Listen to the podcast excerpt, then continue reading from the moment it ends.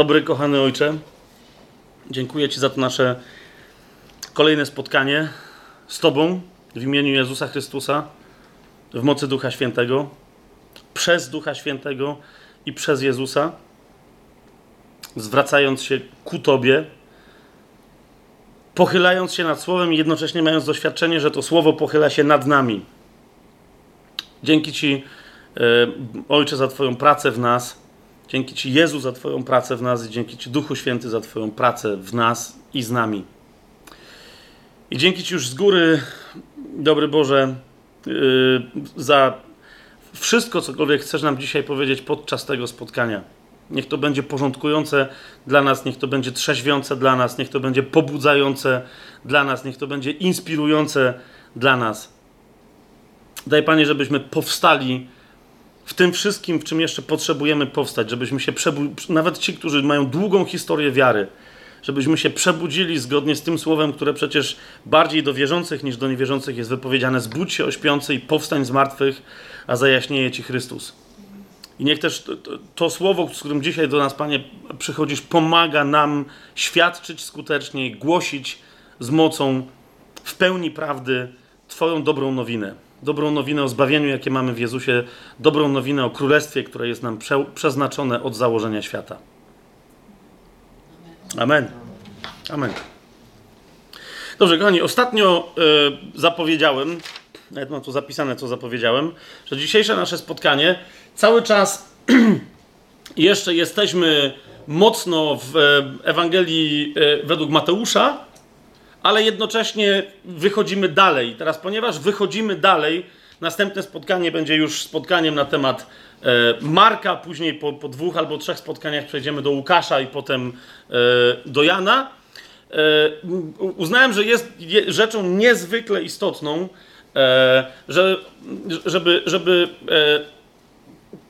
rozgrzebać nieco i pokazać pełnię i bogactwo prostego wezwania, które nam, y, o, o, które nam towarzyszy przez całe Ewangelię, w zasadzie później aż do końca e, Biblii, aż do Księgi Objawienia, e, które jest oczywiste, tak oczywiste w Nowym Testamencie, w Nowym Przymierzu, że się pojawia na początku bez żadnego wyjaśnienia i w zasadzie bez żadnego wyjaśnienia pojawia się w Biblii aż do końca, bez żadnego wyjaśnienia.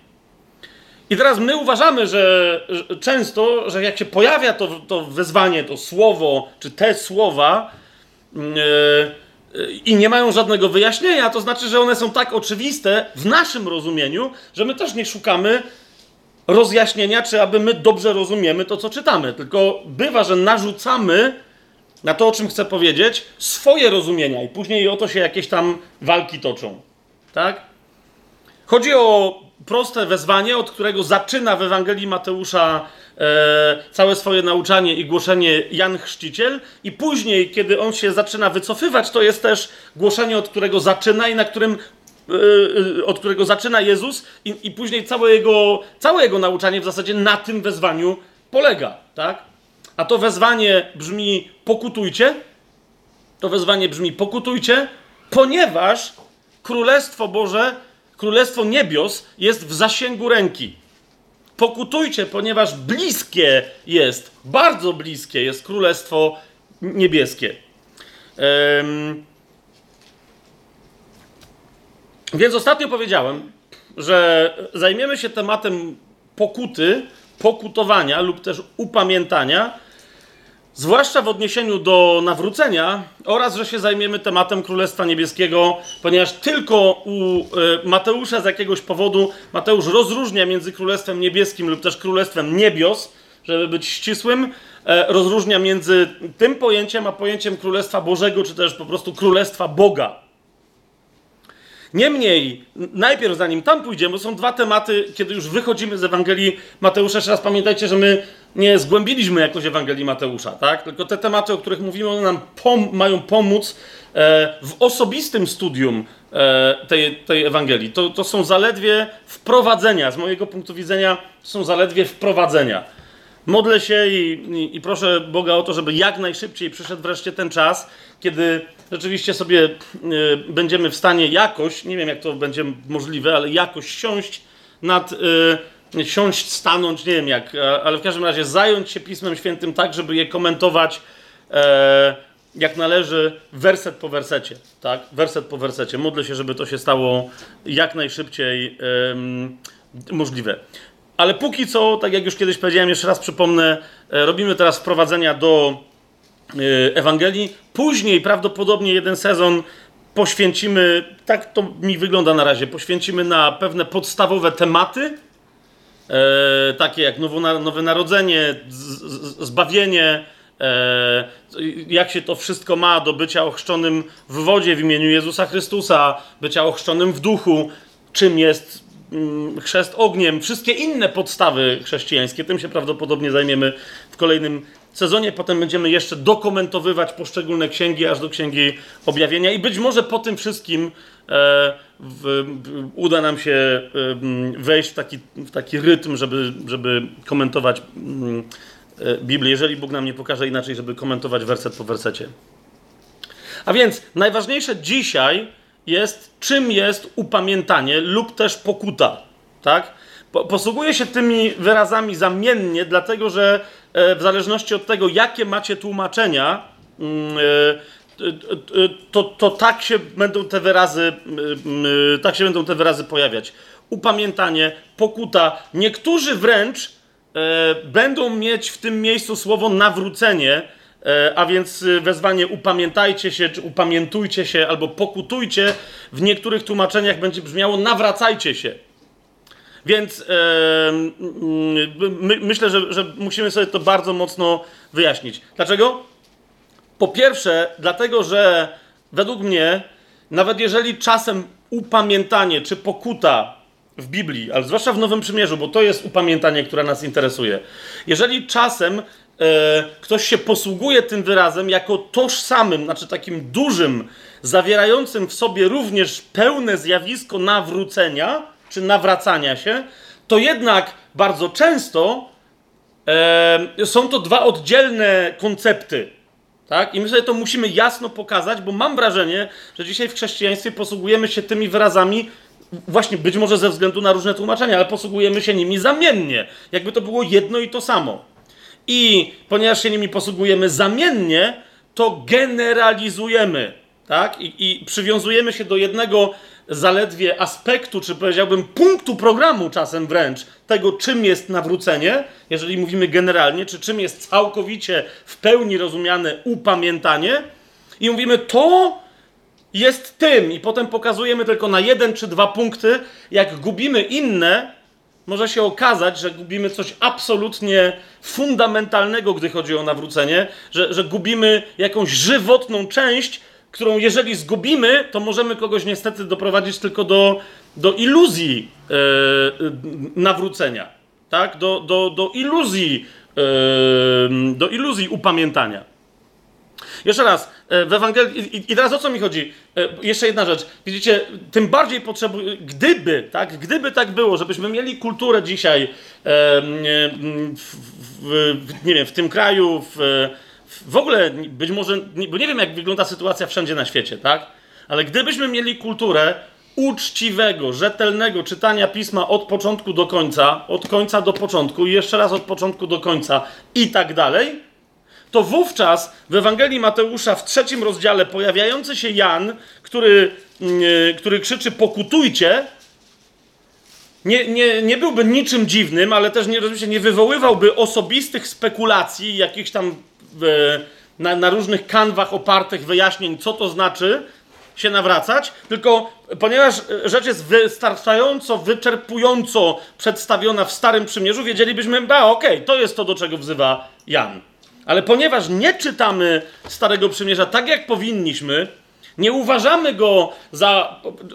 Rozumiecie, w wielu kwestiach, na przykład w tej powinniśmy uważać Stare Przymierze za, za wręcz tezaurus, i za słownik, który nam wyjaśnia definicję poszczególnych słów.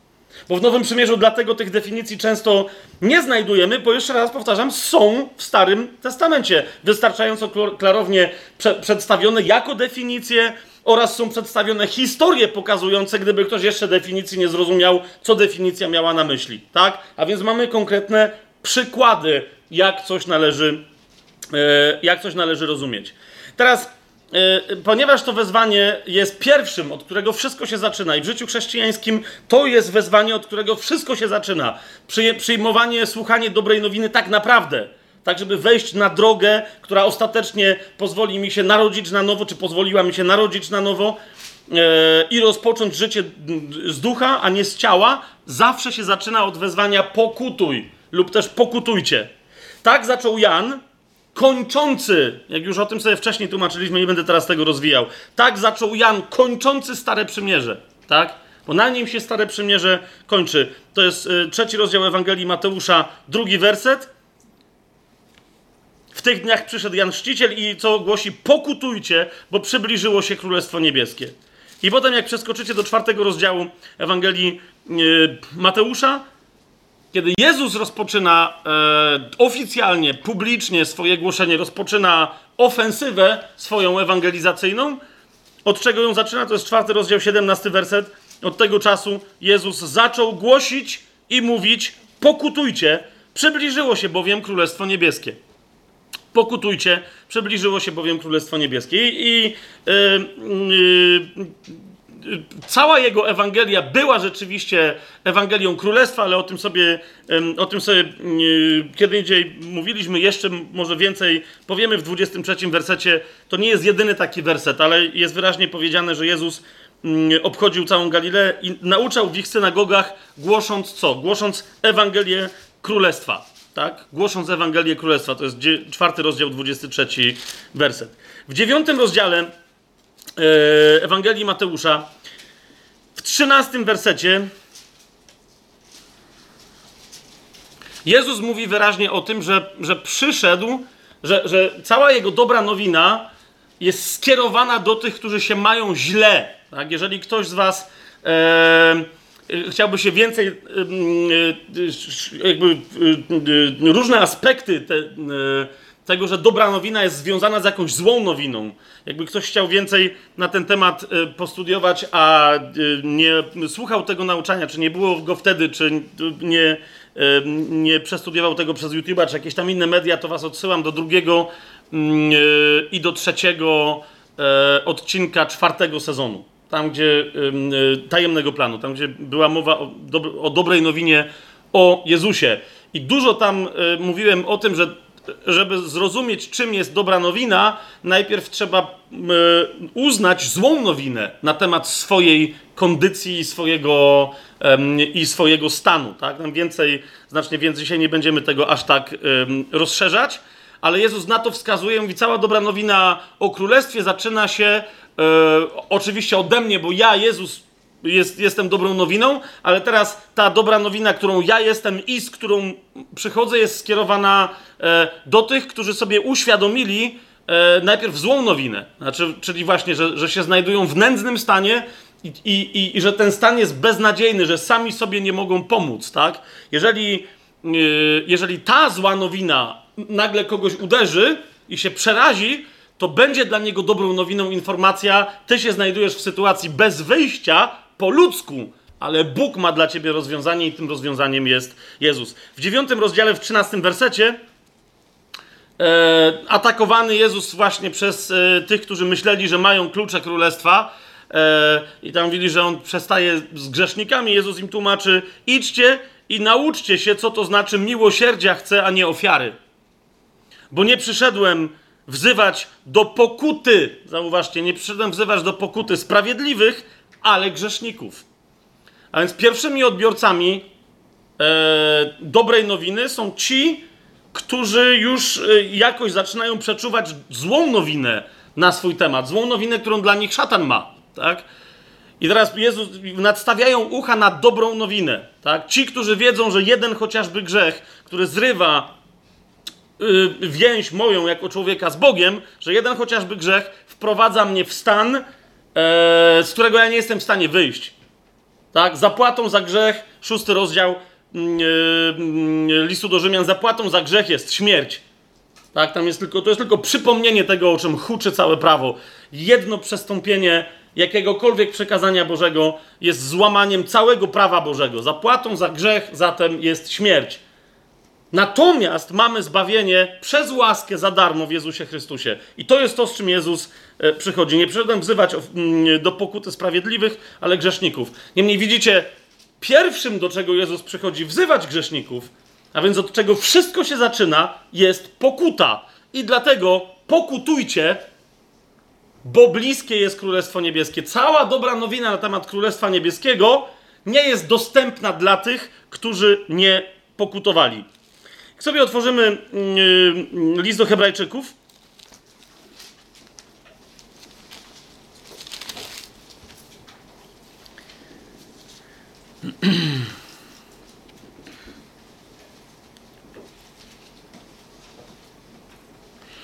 E, tam jest troszkę więcej o pokucie, ale w specyficznym kontekście przyjdzie kiedyś do listu do Hebrajczyków, chociaż może wcześniej to będziemy o tym więcej mówić.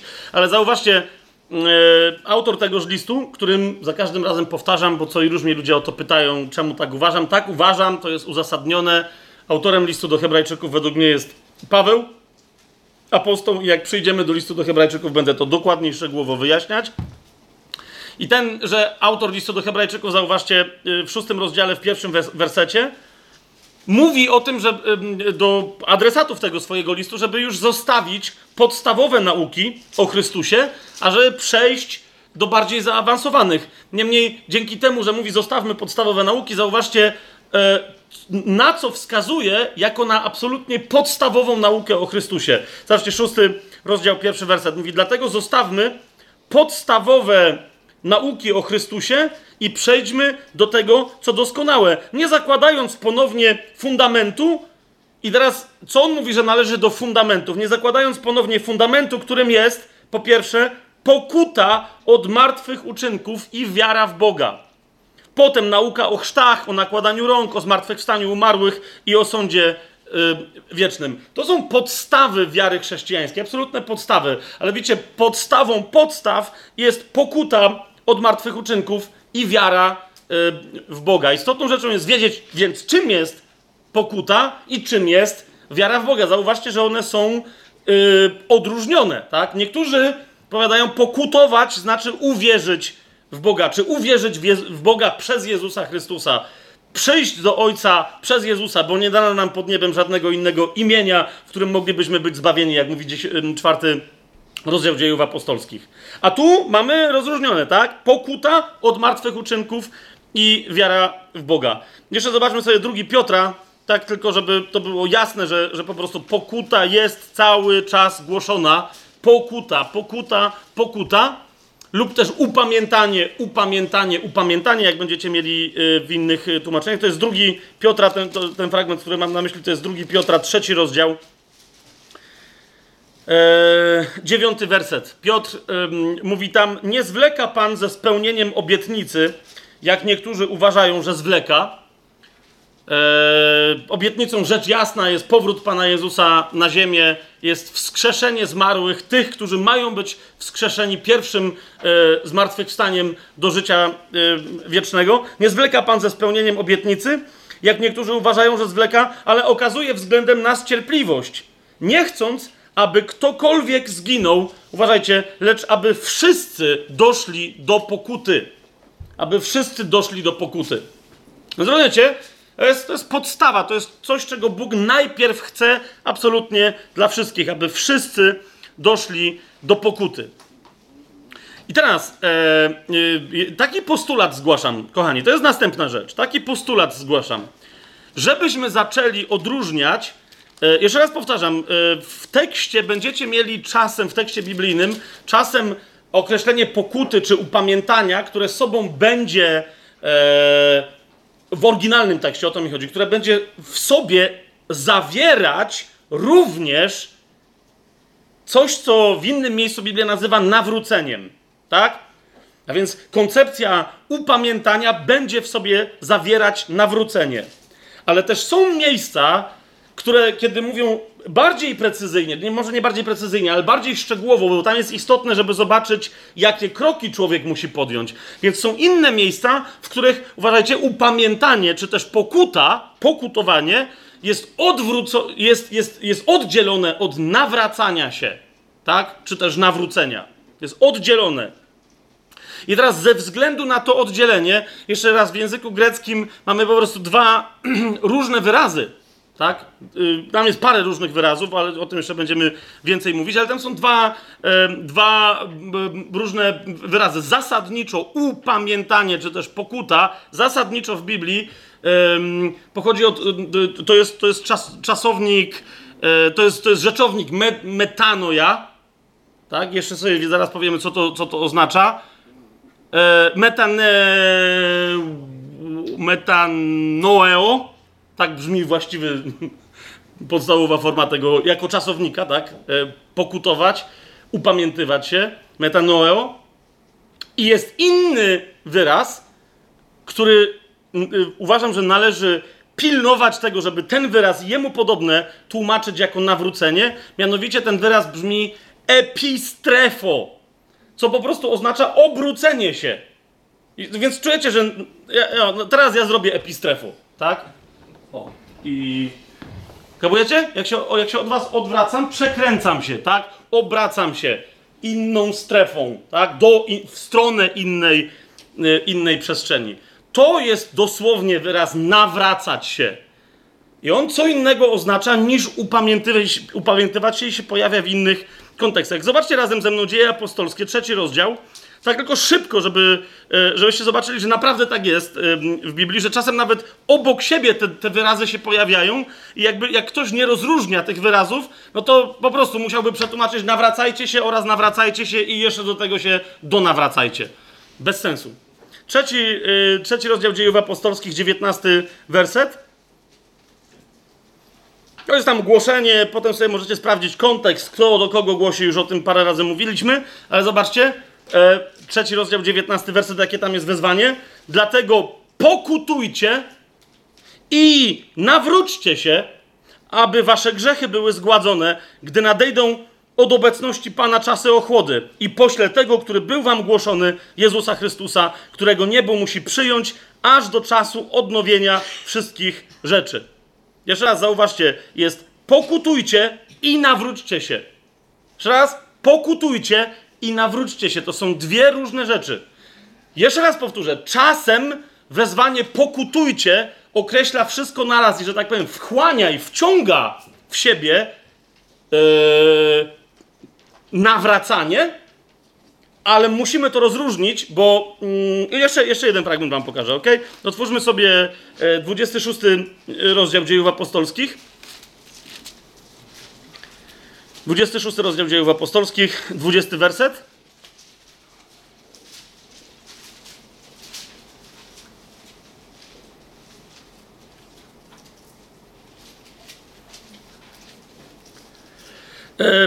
26 rozdział, jak zobaczycie w 18 wersecie, e, Paweł nam zdradza tajemnicę, co mu Jezus powiedział, kiedy mu się objawił e, e, pod Damaszkiem. Jak pamiętacie, on tam szedł mordować, więzić i być może nawet mordować chrześcijan. Pojawia się Pan Jezus i mu tam tłumaczy od, od tamtej pory pewne rzeczy. Jedną z rzeczy, których, których mu Jezus powiedział, po co, po co go wybrał i do czego go przeznacza, to jest 18 werset. Jezus mu mówi, dla otworzenia ich oczu, yy, pogan, aby odwrócić ich od ciemności do światła, od mocy szatana do Boga, aby otrzymali przebaczenie grzechów i dziedzictwo między uświęconymi przez wiarę we mnie.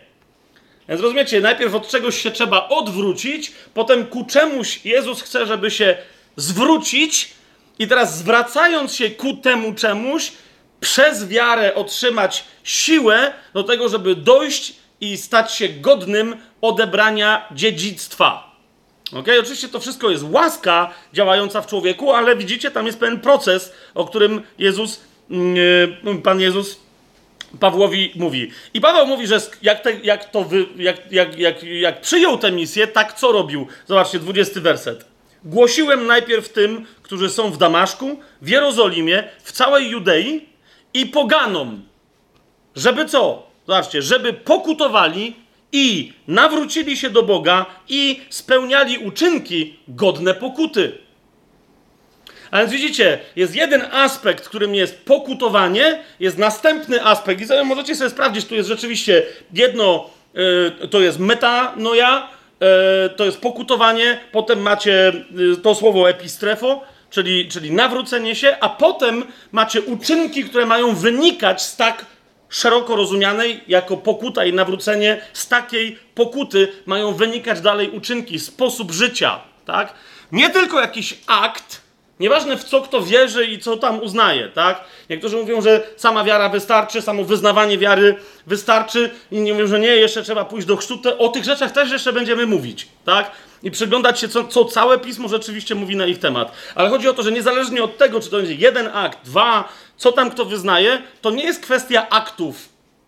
To jest kwestia takiego przyjęcia w ramach jakichś aktów czy aktu wiary, tak? Takiego przyjęcia łaski, żeby dzięki tej łasce żyć.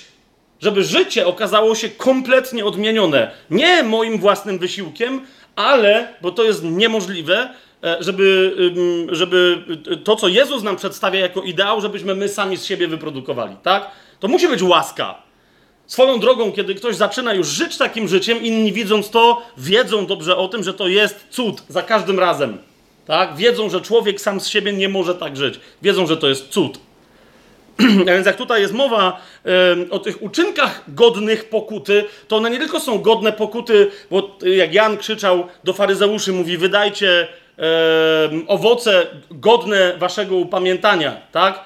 To nie tylko chodzi o to, żeby, żeby, żeby, być konsekwentnym i że skoro się nawróciłeś, to teraz pokaż po, po owocach swoich, że się nawróciłeś, ale również, że, żeby to było, żeby to miało tę samą podstawę. Jeżeli podstawą twojej pokuty jest łaska, to następnie żyj uczynkami, które wynikają z łaski. Nie według twojej możliwości, ale według możliwości łaski, która w tobie działa. A to jest zawsze więcej jest zawsze więcej niż ty myślisz, że wystarczy. To, to jest to. Jest zawsze więcej niż ty myślisz, że wystarczy. Tak? Ale i dobra, i, idziemy dalej. Dlaczego, widzicie, dlaczego ja to rozróżniam? Teraz od razu, od razu wam powiem, czemu to rozróżniam. Ponieważ mam takie wrażenie, że niektórzy, nie, nie, nie, nie, nie, oskarżam, nie chcę absolutnie, żeby tak to zabrzmiało, nikogo o jakąś złą wolę, czy, czy coś w tym stylu, tak? Ale odnoszę wrażenie, że my dzisiaj, nie wiem, Pewnie tak bywało też i w przeszłości, ale kim ja jestem, żeby się zajmować historią ewangelizacji. Ale że my dzisiaj często głosimy ogólnie rzecz ujmując nawrócenie. Nawet jak ktoś je nazwie upamiętaniem, ktoś je nazwie pokutą, to głosimy nawrócenie. I że to nawrócenie, ok, to jest co? To jest zwrócenie się do Jezusa. Jest, to jest to, tak? Niektórzy zamiast powiedzieć upamiętanie, pokuta, nawrócenie, mówią przyjmij Jezusa. I przychodzi ktoś do kogoś i mówi, co tam się stało. Słyszałeś, Zosia przyjęła Jezusa. Tak? I teraz wszyscy zakładają, no okej, okay, no musimy czasem, wiecie, czynić naszą mowę ekonomiczną, więc to skoro przyjęła Jezusa, okej, okay. domyślam się, że przeszła cały ten proces, który jest procesem upamiętania, nawrócenia i teraz jest y, na drodze uświęcenia, czyli przynoszenia owoców, czy też życia uczynkami, które są godne upamiętania, tak? Ale niektórzy, wiecie, bywa, że, że rozumieją, że, że nawrócenie jest tylko i wyłącznie przyjęciem czegoś pozytywnego, bez uznania najpierw pewnych negatywnych faktów na swój temat. A, tak?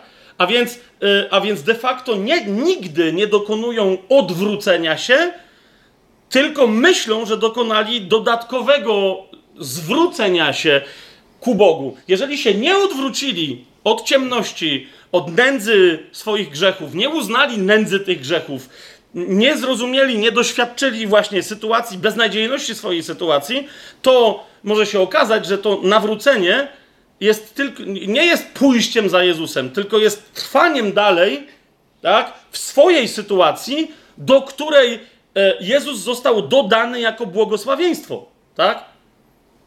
Jeżeli ktoś po prostu y, nie miał, nie był jasno przyprowadzony, do, jeszcze zaraz sobie powiemy dokładniej, co to jest, tylko teraz wam zaznaczam pewien problem, tak? Że bywa, wiecie, że, że jest jakiś koncert ewangelizacyjny, bardzo radosne jakieś tam wydarzenie i tak dalej, i tak dalej. I wiecie, ktoś głosi Jezusa ze sceny, co jest tłum, jest radość, Bywa, że dla niektórych jest to, wiecie, takie, u, chrześcijanie, po pierwsze, chrześcijan jest dużo. Nagle ktoś przyszedł na imprezę, tam jest na stadionie 30 tysięcy ludzi, mówi, bo okej, okay, ja myślałem, że to jest jakaś garstka świrów, a tu okazuje się, że nie. To nie jest jakaś sekta paru ludzi, którzy się kryją po kanałach, tylko wow, tutaj się cieszą, machają flagami, okej, okay, super.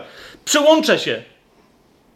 Widzisz, i bywa tak, że ten ktoś, bo jakby nie ma nic w tym złego, tylko jeżeli, tak, jeżeli w ramach tej ochoty nie zostanie mu uświadomione, od czego najpierw się odwraca, od czego Jezus go zbawia, z czego go wyzwala, no to może się okazać, że właśnie, że jest to zupełnie płytkie przyjęcie ziarna Słowa Bożego, o którym Jezus mówi, jeżeli ktoś, chociażby w Ewangelii Mateusza, nie będziemy teraz tam e, przechodzić, jak mówi o siewcy, który siał ziarno, pamiętacie, i ono spadło na różne gleby.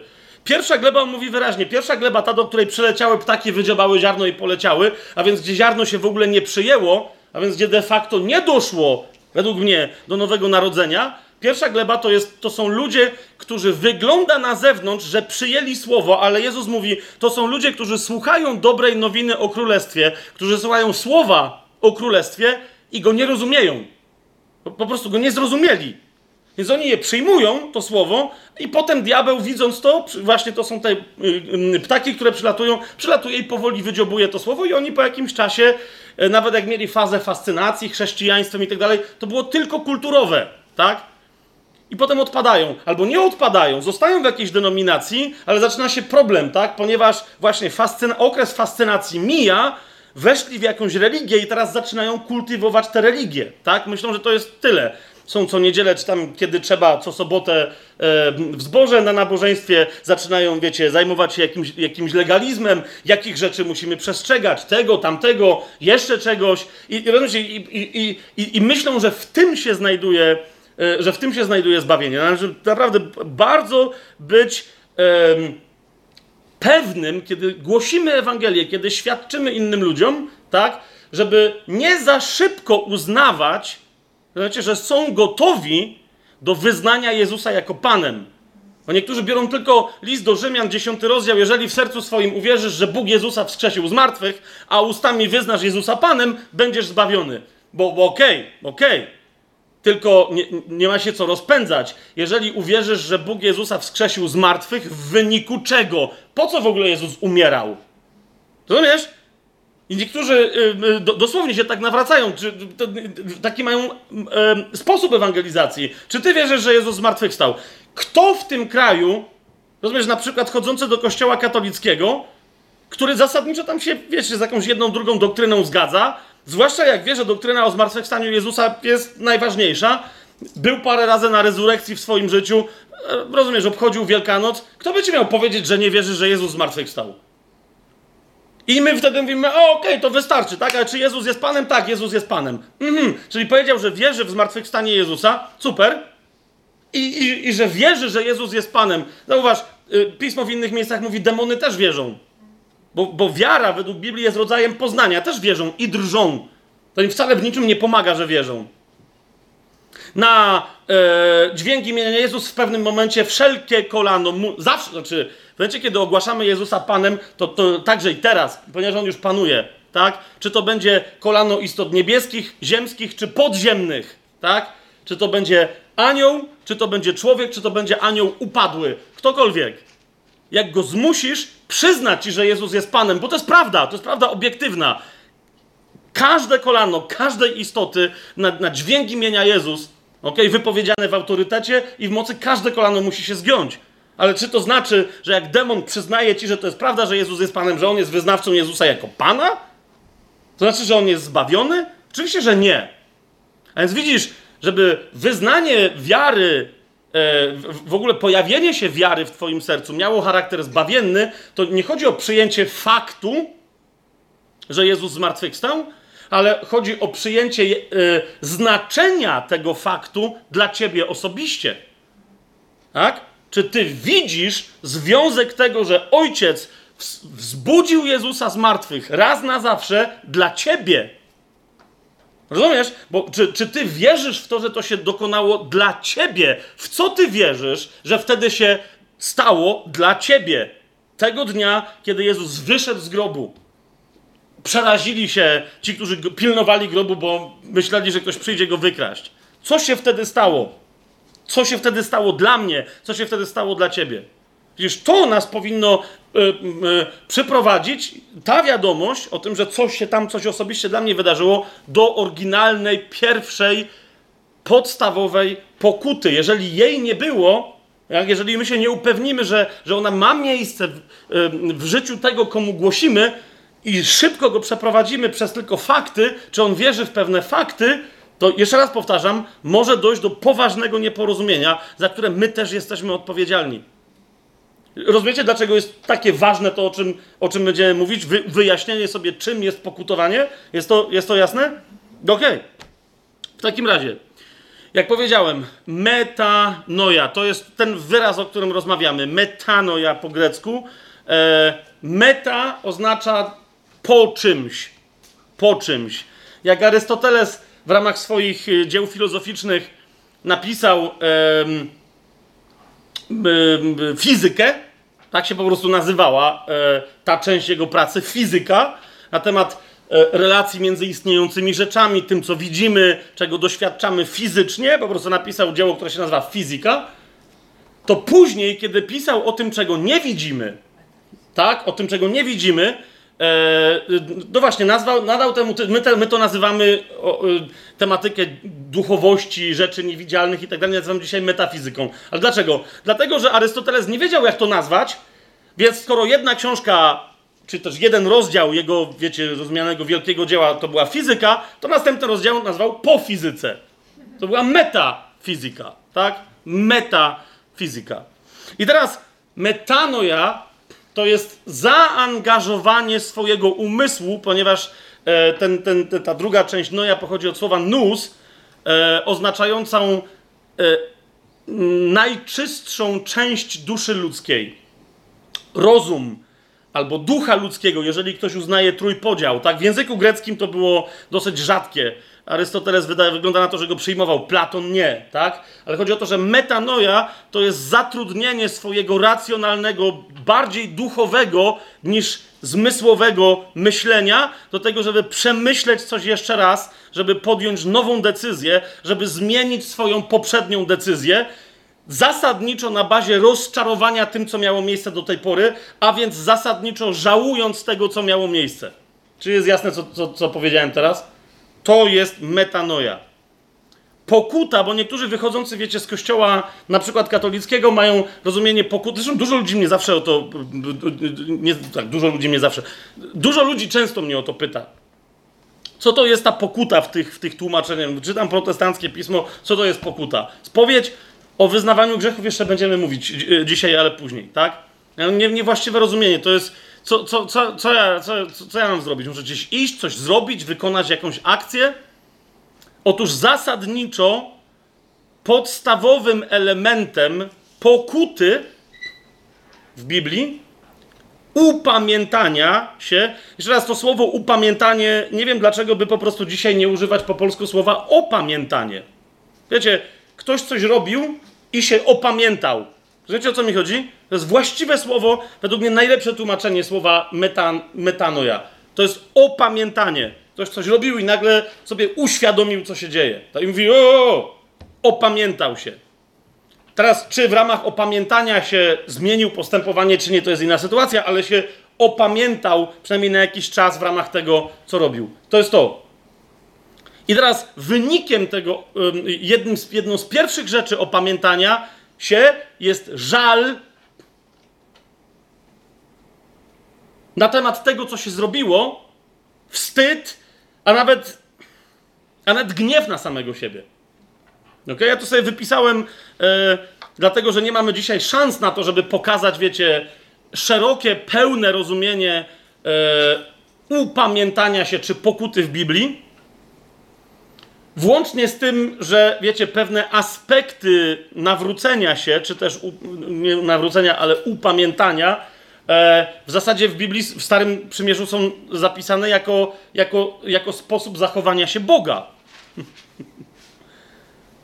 Niektórzy patrzą na mnie, jak to Bóg się musi upamiętywać. Chodzi o to, że, że no na przykład jak pamiętacie, przed potopem, jedno z pierwszych, mm, jeżeli nie pierwsze, teraz nie pamiętam dokładnie, ale chyba na pewno jedno z bardzo pierwszych, jeżeli nie pierwsze zastosowanie w języku hebrajskim tej koncepcji, to było, że Bóg patrząc na świat, co ludzie z tym światem i sami ze sobą zrobili, pożałował, pożałował całej tej roboty. Tak? Teraz, ponieważ pożałował, nie chodzi o to, że uznał, o, coś źle zrobiłem, tylko pożałował, że tak się stało i wymyślił następne rozwiązanie, ale jednym z pierwszych, w tym sensie opamiętujących się w Biblii, jest Bóg. Je, jeszcze raz, nie, nie, że on się opamiętał, że on popełnił jakiś grzech czy cokolwiek w tym stylu. Nie, nie, nie. Tak? Ale, ale miał tę podstawę dla nas istotną do upamiętania, którą jest pożałowanie, że się coś stało. Użalenie się nad czymś. Bóg popatrzył na ziemię i, i po prostu żal ścisnął jego serce wobec tego, co, mm, co tam zobaczył. A zatem mm, proces opamiętania się jest procesem, jeżeli później mamy nawrócenie ku czemuś, to proces opamiętania się jest procesem odwracania się od czegoś. Jasne to jest? Upamiętanie, pokuta jest procesem odwracania się od czego? Od czego? Od swojego grzechu procesem, w ramach którego y, moja grzeszność, nie tylko moje grzechy, ale moja grzeszność staje się dla mnie nie do zniesienia, staje się obrzydliwa. I teraz y, zapisałem sobie pięć takich punktów, y, które przedstawię. Jeżeli Jan Chrzciciel czy Jezus wychodzą i mówią upamiętajcie się albo mówią pokutujcie, to tak naprawdę mają na myśli z całą pewnością tych pięć rzeczy, które wam teraz przeczytam, a potem pokażę wam tylko dosłownie parę fragmentów, jak, jak na ten ogrom materiału, parę fragmentów, które myślę, że będą jasnym dowodem e, na to, o czym mówimy. Więc po pierwsze, tak? Po pierwsze, upamiętanie się, czy też pokuta jest uświadomieniem sobie grzechu, jednego konkretnego, że to jest mój grzech, i że, I że to ja to zrobiłem. To jest zło, to jest zło, które, które rani inną osobę, które, które zrywa moją więź z Bogiem, jest kompletnym przekroczeniem y, tego, co on wyznaczył jako sprawiedliwość, tak? A więc to jest uświadomienie sobie grzechu lub też grzechów. To jest pierwsza rzecz, że ja coś konkretnie zrobiłem i że to jest zło. I ja jestem za to zło odpowiedzialny. Po drugie, to jest wstyd przed sobą, do tego stopnia wstyd, że Y, że ja się czegoś takiego dopuściłem, że może wręcz stać się gniewem na samego siebie. Teraz jeszcze y, y, taką rzecz wam pokażę. Po trzecie, temu wstydowi, uważajcie, towarzyszy smutek i tym smutku jeszcze się tym zajmiemy. Jeżeli my, podkreślam to bardzo, bardzo, bardzo, bardzo, bardzo, bardzo, bardzo, tak? Smutek, który, który jest porównywalny z żałobą. Tak jakby ktoś mi umarł, tak? Bo ja sobie uświadamiam wtedy, w ramach prawdziwego wstydu, że, że część mnie umarła, a im bardziej sobie to uświadamiam, tak, jeżeli jestem jeszcze przed przyjęciem zbawienia od Jezusa, to sobie uświadamiam, że tak naprawdę to ja jestem martwy. I jak poczytacie Pawła, w paru miejscach on albo sugeruje to, albo wprost mówi: byliście umarli w swoich grzechach. Pamiętacie takie fragmenty? Byliście umarli w swoich grzechach, lub też przez swoje grzechy. Byliście umarli. Jeżeli jesteś w stanie się smucić i, i przechodzić proces jakiejś żałoby, bo ktoś bliski ci umarł, to, to rozumiesz, yy, tym bardziej, kiedy ty masz świadomość swojej śmierci, takiej realnej, nie jak niektórzy próbują sobie wyobrażać swój pogrzeb i ile tu ludzi będzie na nim płakać, tak? bo to jest forma narcyzmu w najlepszym wypadku. Ale, yy, ale w momencie, kiedy naprawdę doświadczasz tego, że, że nie żyjesz już, że cokolwiek zrobisz, to będą martwe uczynki, od tej pory. Cokolwiek zrobisz, nawet dobre rzeczy, już nic nie pomoże temu, że ty nie żyjesz. To, to wtedy zaczynasz żałować siebie tak bardzo, że wchodzisz w żałobę za sobą samym, za tym, co mogłeś zrobić i tak dalej. I teraz ten smutek, porównywalny z żałobą, jest jedno piękne słowo, no, ale nie chodzi mi o to, że jest piękne, tylko no, piękne w swojej precyzji jest. Oddaje to, co się w duszy człowieka powinno stać. Mianowicie, i to słowo dobrze znamy, to jest słowo skrucha. Tak? ten smutek zaczyna nas kruszyć. Rozumiecie, te wszystkie koncepcje, że ja sobie dam radę, jakoś się odbiję. I te, po prostu uświadamiasz sobie, że jak jesteś trupem, to już to, to się od niczego nie odbijesz. Rozumiesz, się rozłożysz i przylgniesz. Po prostu zgnielizna do deski. Jak ona się będzie próbowała odbić, to będzie tylko proces robaków, które wchodzą i będą odrywać kawałki twojej zgnilizny i sobie spożywać delikatnie. Dalej, czwarta rzecz. Czwarta rzecz z tym związana, mianowicie ta, bo ta skrucha, właśnie to jest to, to jest, to jest uświadomienie sobie nie tylko, że ja popełniłem grzechy, tak, ale że ja, ja jestem grzesznikiem, tak, to nie jest tylko, okej, okay, zrobiłem coś tam, ale ja nie jestem taki zły, nie, nie, nie, To oznacza, że jedno z drugim jest związane. Teraz, co jest przed czym, co jest po czym, to nie jest temat na dzisiaj, ale e, uświadamiasz sobie, że to jedno z drugim jest związane. Ja jestem grzesznikiem. I piąte, i piąte, wiesz doskonale, że jeżeli by to wyszło na jaw, a wyszło na jaw, ponieważ Bóg jest wszechwiedzący, ale że jeżeli by to wyszło na jaw wobec tylko i wyłącznie sprawiedliwego sądu, to należy ci się za to śmierć. Nie, nie tylko w sensie fizycznym kara śmierci, ale należy się za to śmierć duchowa. Że, czyli po prostu masz zostać w oddzieleniu od Boga i od innych w ten sposób już na zawsze. Dochodzisz do tego momentu. I teraz, kiedy masz ten moment, wtedy zaczyna, rozumiesz, ktoś ci gdzieś pstrykać już co, co, co, co, co i zaczyna ci świtać nadzieja. A na bazie tej nadziei zaczynasz się otwierać na Ducha Świętego, który przychodzi i zaczyna ci mówić: Bóg jest sprawiedliwy, ale Jego miłosierdzie ponad sprawiedliwość. Czysta forma Bożej sprawiedliwości jest miłosierdziem, bo Bóg jest miłością. A zatem stwierdzenie Twojej winy, rozumiesz, nie, nie może być ani o milimetr, ani o kropelkę zafałszowane. Musi być pełnym stwierdzeniem Twojej winy. Po co? Po to, nie dla Boga, bo Bóg chce wymazać Twoje grzechy. Grzechów ich nigdy więcej nie wspomnę. Pamiętacie, to jest podstawowa obietnica Nowego Przymierza. Kto wejdzie w Nowe Przymierze, Bóg mówi, grzechów ich nigdy więcej nie wspomnę. Ale to wy, wy, wyważenie, na czym polega moja wina, jest komu potrzebne? Mnie jest potrzebne. Żebym wiedział, jak wielkiego dostępuje miłosierdzia. Jest to jasne? A więc ostatnim elementem tego, tego zasmucenia się, e, żałoby, skruchy jest odwrócenie się do Boga ze świadomością, wiem, że mógłbyś mnie zmiażdżyć jak robaka za to i to byłoby absolutnie sprawiedliwe i nikt we wszechświecie nie śmiałby podważyć tej decyzji, ale zwracam się do Ciebie z prośbą o miłosierdzie. Teraz tak szybko, jak to jest możliwe, a jednocześnie tak powoli, żebyśmy to rzeczywiście kontemplowali, kontemplowali. otwórzcie sobie drugą Samuela, bo tam jest jedna z takich najmocniejszych rzeczy, która wpłynęła, opowieści, historii, która wpłynęła na, na, na hebrajską, izraelską, judaistyczną mentalność tego, czym jest, czym jest nawrócenie. E, w jedenastym rozdziale macie historię, nie będziemy jej teraz czytać, ale macie historię tego, jak to Dawid wysłał na wojnę swoich, e, swoje wojsko, ale sam nie pojechał. E, jak to zwykle bywa z mężczyzną, który przestał o coś walczyć, zaczyna każdy mężczyzna, kiedy, kiedy dopóki, dopóki nie umrze, musi walczyć. O coś, nie przeciwko komuś, ale o coś, tak?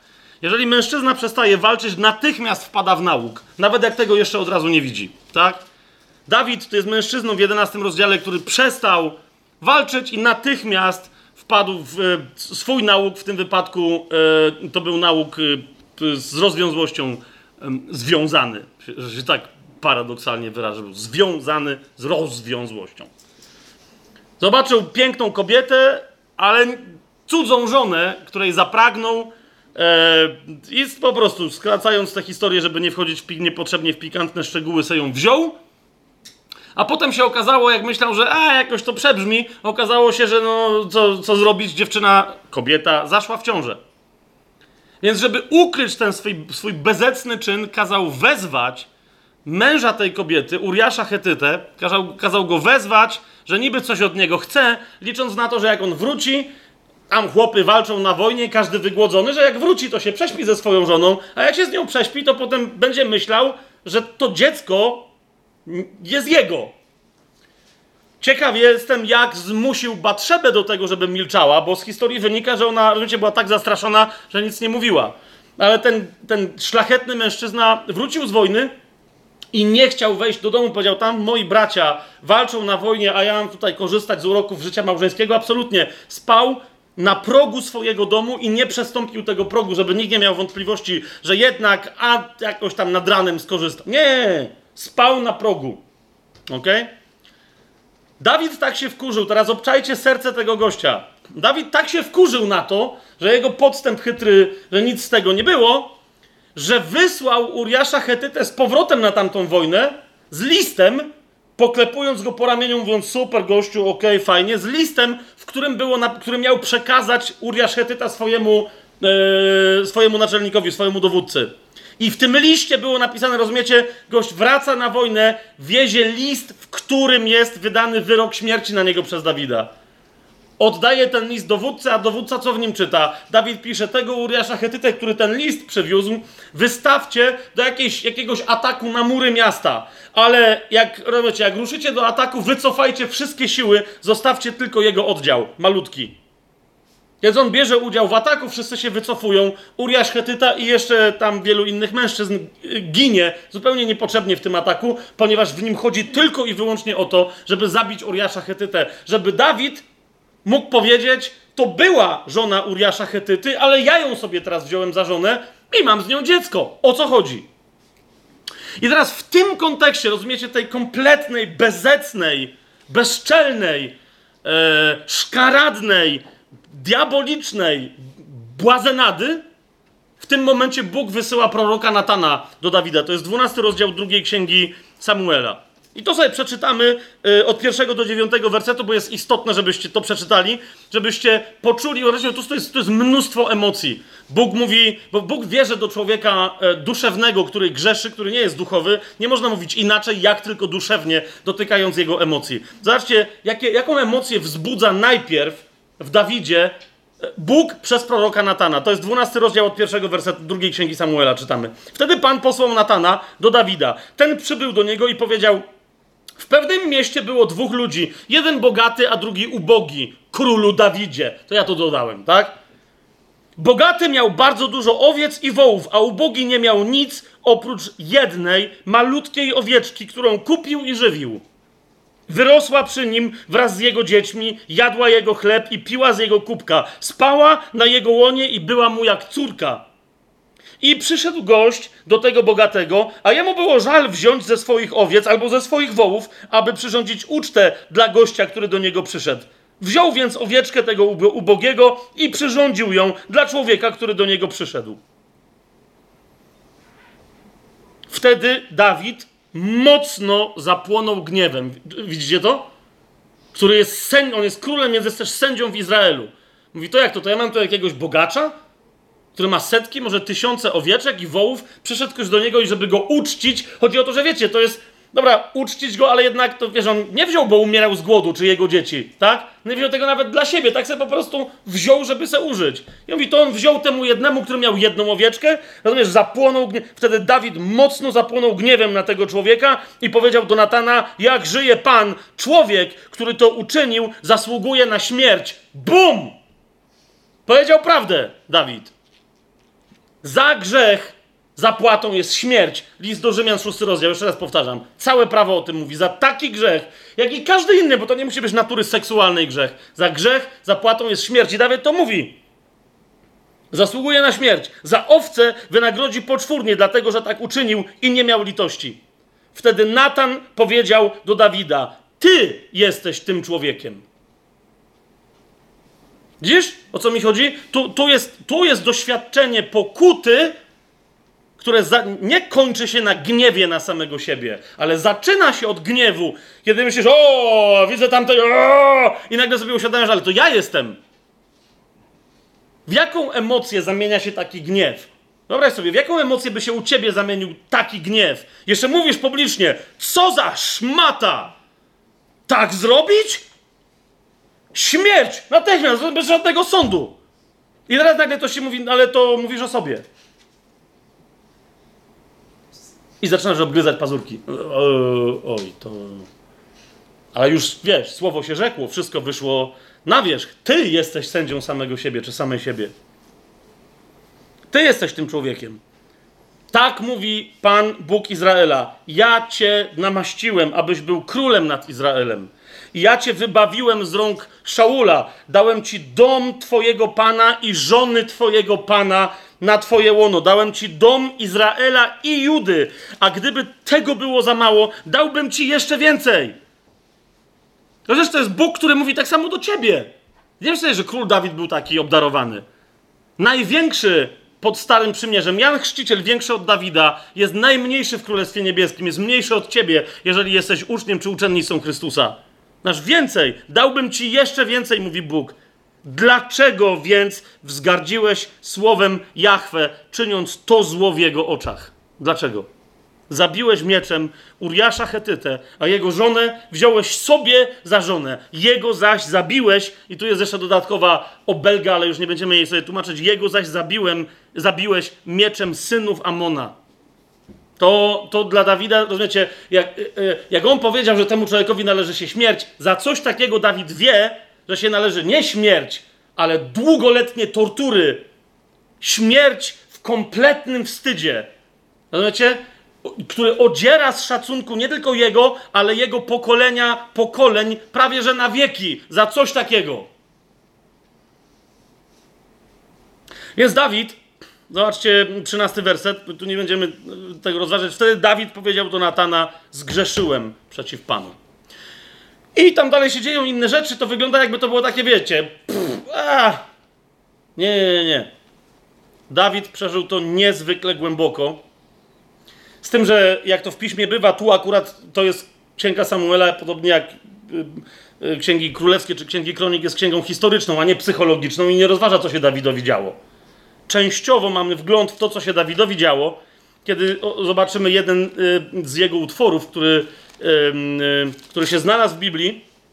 On ich pewnie napisał więcej, ale jest jeden, który był absolutnie natchniony, napisany pod wpływem Ducha Świętego, e, który jest w Biblii po to, żeby nam wyjaśnić, że to powiedzenie zgrzeszyłem przeciwko Jahwe, e, co się wtedy działo Dawidowi w sercu. Znaczy on tak głęboko przeżył pokutę. W tym wypadku, ja jeszcze nie wiem, co z niej wynikało, nie mówię o nawróceniu, Dawida, tylko mówię o tym, co nazwaliśmy sobie żalem, pokutę, rozumiecie, ale jej podstawowy aspekt, czyli żal, przyjęcie, że to był grzech, biorę za niego odpowiedzialność i że ten grzech, nawet jeżeli zranił innych ludzi i tak dalej, to jak wszystkie rzeczy, które ranią ludzi, zranił przede wszystkim serce mojego Ojca, którym jest Bóg. I to jest 51 y, oczywiście psalm.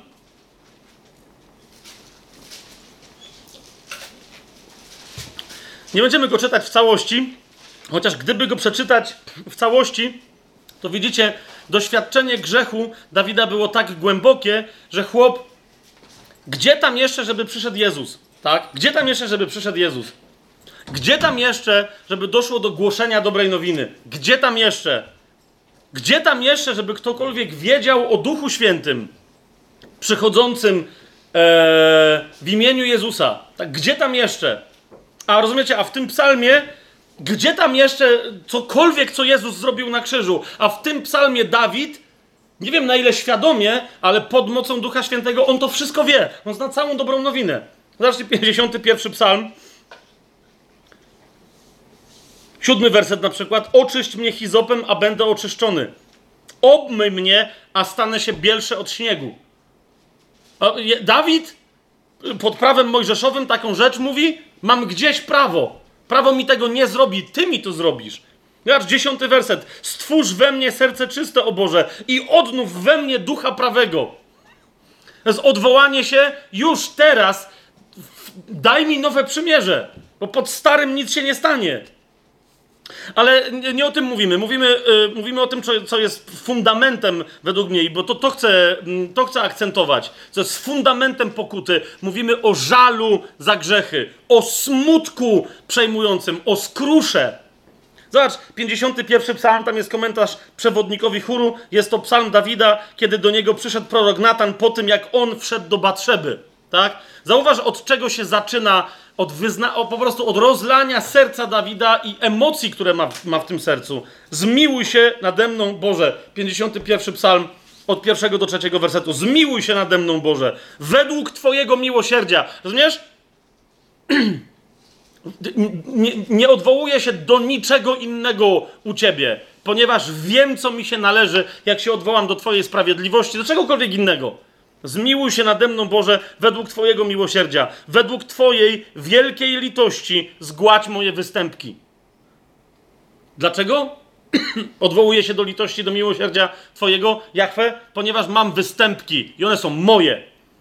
Dwa, drugi werset. Obmyj mnie zupełnie z mojej nieprawości i oczyść mnie z mojego grzechu. Nikt inny nie może tego zrobić. Ja tego nie mogę zrobić. Nie mogą tego zrobić kapłani w świątyni, nie mogą tego zrobić obrzędy, nie mogą tego zrobić pośrednicy ludzcy czy nieludzcy.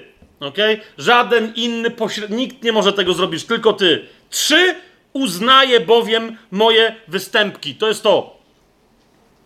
Nie tłumaczę się. Po prostu uznaję moje występki, że są moje i że są występkami.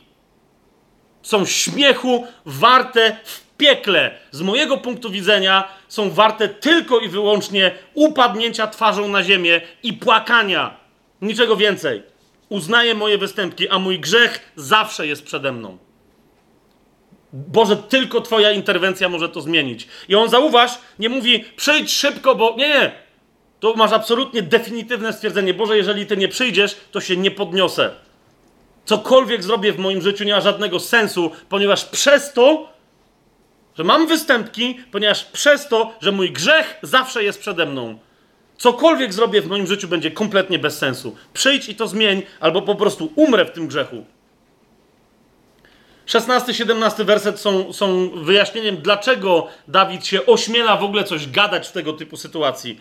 Ty bowiem nie pragniesz ofiar, chociażbym ci je dał, ani nie przyjmiesz całopalenia. Rozumiesz? Nie ma takiej religii na świecie, która by była w stanie cokolwiek ci dać w ramach usunięcia twojego grzechu. Nie ma takiej religii na świecie. I jeżeli chrześcijaństwo tu i ówdzie w takiej czy innej formie zamieniło się albo zamienia się w religię, i mówi ci, jakie musisz wykonać obrzędy i coś, jakie historie się muszą wydarzyć, czy one będą skomplikowane, czy będą, wiecie, w bogatych, złoconych świątyniach, czy będą proste i będą przeprowadzone przez faceta pod krawatką. Rozumiesz? Jeżeli to będą, jeżeli on ci powie, że te obrzędy coś ci zapewnią, że to będzie właściwe złożenie ofiary, to będzie właściwe całopalenie, zapomnij. Żaden obrzęd niczego ci nie załatwi. 17 werset, zobacz. Ofiary dla Boga to jest duch skruszony. Skruszonym sercem i zgnębionym nie wzgardzisz, Boże. To jest jedyna ofiara, którą Bóg przyjmuje. Cała reszta nawrócenia, rozumiecie, i to jest to, o czym ja dzisiaj mówię. I co chcę, żebyśmy podkreślili, co uważam, że jest niezwykle ważne dzisiaj w chrześcijaństwie. Nie ma nawrócenia autentycznego. Nie ma autentycznego przyjęcia zbawienia bez takiej pokuty, która się zaczyna od smutku od popadnięcia w żal głęboki, we wstyd. Zobaczcie, jak mówię te wyrazy, smutek, żal, okay? jak, jak, jakaś, jakaś forma głębokiego samozawstydzenia samym sobą, aż do gniewu na siebie, tak że chce sam siebie odrzucić. Zauważcie, jak to się kompletnie ma nijak do, współczesnej, y, do współczesnych prawie wszystkich szkół psychologicznych, które w taki czy inny sposób mówią ci, zaakceptuj siebie. No, no stało się, co się stało, ale nie jesteś aż taki zły. I my często w chrześcijaństwie idziemy na kompromis z tym i mówimy, a nie ma co ludzi straszyć, nie ma co, jak będziemy głosić negatywnie, to nie zdążymy im ogłosić pozytywnie, bo oni uciekną od tej negatywności.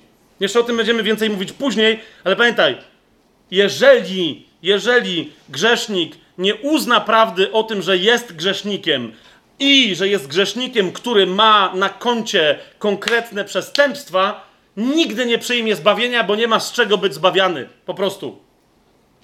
Jeżeli ktoś, słysząc złą nowinę na swój temat, ucieka, się więcej za niego módl. Rozumiesz? A nie, nie staraj się złagodzić dobrej nowiny, ponieważ y, nawet jeżeli on ją wtedy jako złagodzoną przyjmie, to nie przyjmie jej dla zbawienia swojej duszy. Zacznie może składać ofiary takie czy inne. Jeszcze raz powtarzam, stanie się w taki czy inny sposób religijny i, i, i chrześcijaństwo stanie się jego ideologią.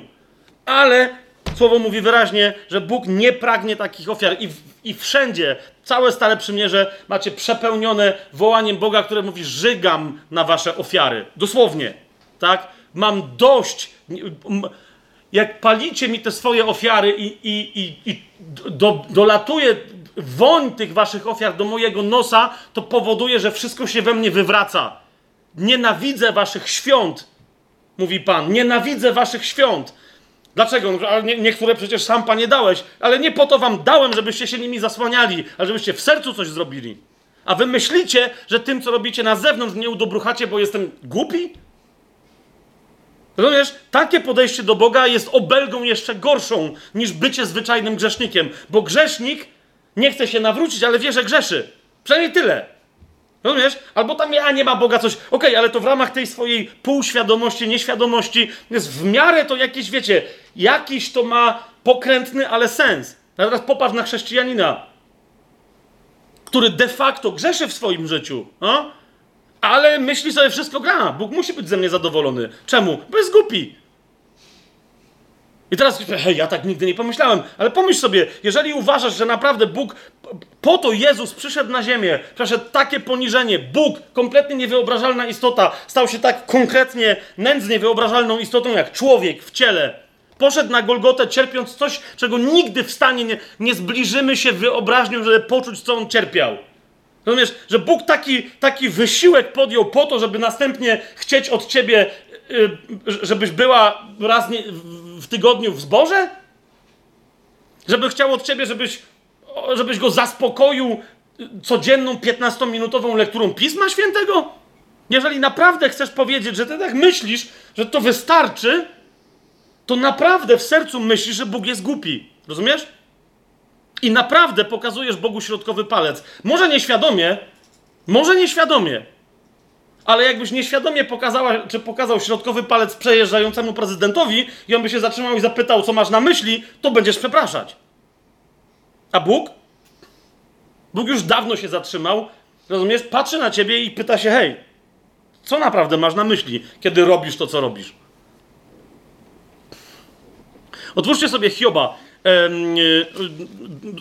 widzicie, Hiob e, zaraz na początku, e, bo to musimy dobrze zrozumieć, tak? Zaraz na początku, ludzie czasem pokutują, wchodzą w jakieś żałości i tak dalej, z różnych powodów, tak? Faryzeusze w tym byli mistrzami. Jak czasem ktoś im mówił, że a, wy musicie pokutować, to oni nawet z pokuty, z żalu robili pokaz swojej pobożności. Niektórzy rzeczywiście robią pokaz tego, jakimi są ofiarami okoliczności, czy losu, czy innych ludzi. Hiob ym, ym, w drugim rozdziale, zaraz jak szatan go dopadł i na niego sprowadził e, trochę nieszczęścia, w ósmym wersecie, y, to jest drugi rozdział Księgi Hioba, y, siódmy, ósmy werset. Wyszedł szatan sprzed oblicza Jachwę, dotknął Hioba bolesnymi wrzodami od stów od stóp aż po czubek głowy, a ten wziął skorupę, żeby się nią skrobać i siedział w popiele. Hmm? No bo tam, wiecie, to był trąd prawdopodobnie, to mu o, ciało mu gnijąc odpadało yy, i tak dalej. Straszliwa historia. No tam żona mówi, żeby przeklął Boga, bo to, co to się wydarzyło. Yy, jest osobny odcinek na ten temat, że, że, że to nie Bóg sprowadza cierpienie na człowieka, o czym jest księga Hioba, że ona w ogóle nie jest na temat, prawie w ogóle na temat cierpienia, był osobny odcinek. Nie pamiętam którego sezonu. E, pamięta ktoś? No okej, okay. no tam gdzie były księgi mądrościowe, to, to możemy potem gdzieś tam w opisie dodać. Mateusz sugeruje, że to był trzeci, tak? Sezon. Trzeci sezon, pierwsza. No w każdym razie, to jak ktoś tam ma problem z Hiobem, to, to tam niech sobie sięgnie, tutaj Bóg palców nie maczał w całym tym... Yy, cierpieniu, prędzej Hiob, ale chodzi mi o to, że na początku, zobaczycie, wygląda jakbyście mieli, jakbyśmy mieli Hioba pokutującego. Jakbyśmy mieli Hioba pokutującego, bo siedzi w popiele, no tam cierpi. To jest demonstracja na zewnątrz, zobaczcie jak, jak, jakie nieszczęście nam nie spadło, ale cały czas Hiob gada, ja nie wiem o co chodzi. Ja nie wiem o co chodzi. Aż dopóki Bóg się wreszcie włącza w jego rozmowę z jego kumplami i dociera do Hioba bardzo mocno o co chodzi. Tak, że nawet w tej sytuacji dalej wypowiada i bredzi w ramach tego, co myślał, że jest mądrością, kiedy do niego dociera, kim jest Bóg, kim jest On i jak dobry jest Bóg. I, i że problemy, jakie na niego spadły, to, to nie od Boga pochodzą, wtedy zaczyna naprawdę pokutować. To jest sam koniec tej księgi. Robi, wydawałoby się, to samo, ale to jest prawdziwa pokuta. Zobaczcie, 42 rozdział księgi e, Hioba, Hiob wreszcie mówi: Ja nic nie wiem. Ma doświadczenie w sercu, mówi: Boże, ja nic nie wiem. To jest 42 rozdział. W czwartym wersecie mówi: Wysłuchaj, proszę, a będę mówił, ale będę cię pytał, kiedy to ty mnie pouczysz, Boże. On mówi: Jak ja się teraz odezwę, to tylko po to, żeby ciebie słuchać, panie. Bardzo cię przepraszam za całą kupę bredni, jakie wypowiedziałem. Dlatego, y, zauważ, piąty werset. Dotąd tylko moje ucho słyszało o tobie, teraz moje oko cię ujrzało. To jest to spotkanie z Bogiem, jest natychmiast dla człowieka doświadczeniem, to jest czysta świętość, pełna, absolutnie niewyobrażalna dla nas miłość bez żadnej skazy, bez żadnego podstępu w sobie. To jest czystość, świętość, miłość i dobroć. Ja w porównaniu z tym czymś, o czym ja w ogóle gadałem. I teraz widzisz, to spotkanie się z Bogiem, tego rodzaju doświadczenie, zobacz czym skutkuje, szósty werset, dlatego żałuję i pokutuję w prochu i w popiele. W zasadzie Bóg tutaj, yy, wiecie, uzdrawia Hioba. A Hiob mówi, dobra, dobra, ja teraz potrzebuję sobie siąść w tym popiele, że, że, po prostu, żeby przeżyć do końca mój wstyd. Bo do mnie dotarło, że całe moje gadanie, mmm, czemu to wszystko na mnie spadło? Nie, jestem grzesznikiem. Żałuję, pokutuję w prochu i w popiele. Otwórzmy sobie yy, Księgę Jonasza.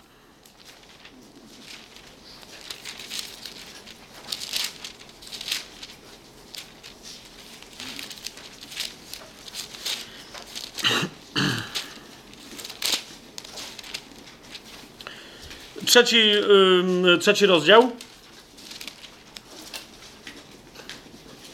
Piąty, ósmy werset. Tam historia, yy, pamiętacie, jest jaka jest. Jonasz tam sam się opierał, nie wiedział po co ma iść, ale wreszcie przeszedł do Niniwy. Jaka jest reakcja mieszkańców Niniwy na głoszenie Jonasza? To jest trzeci rozdział Księgi Jonasza, wersety 5 do 8.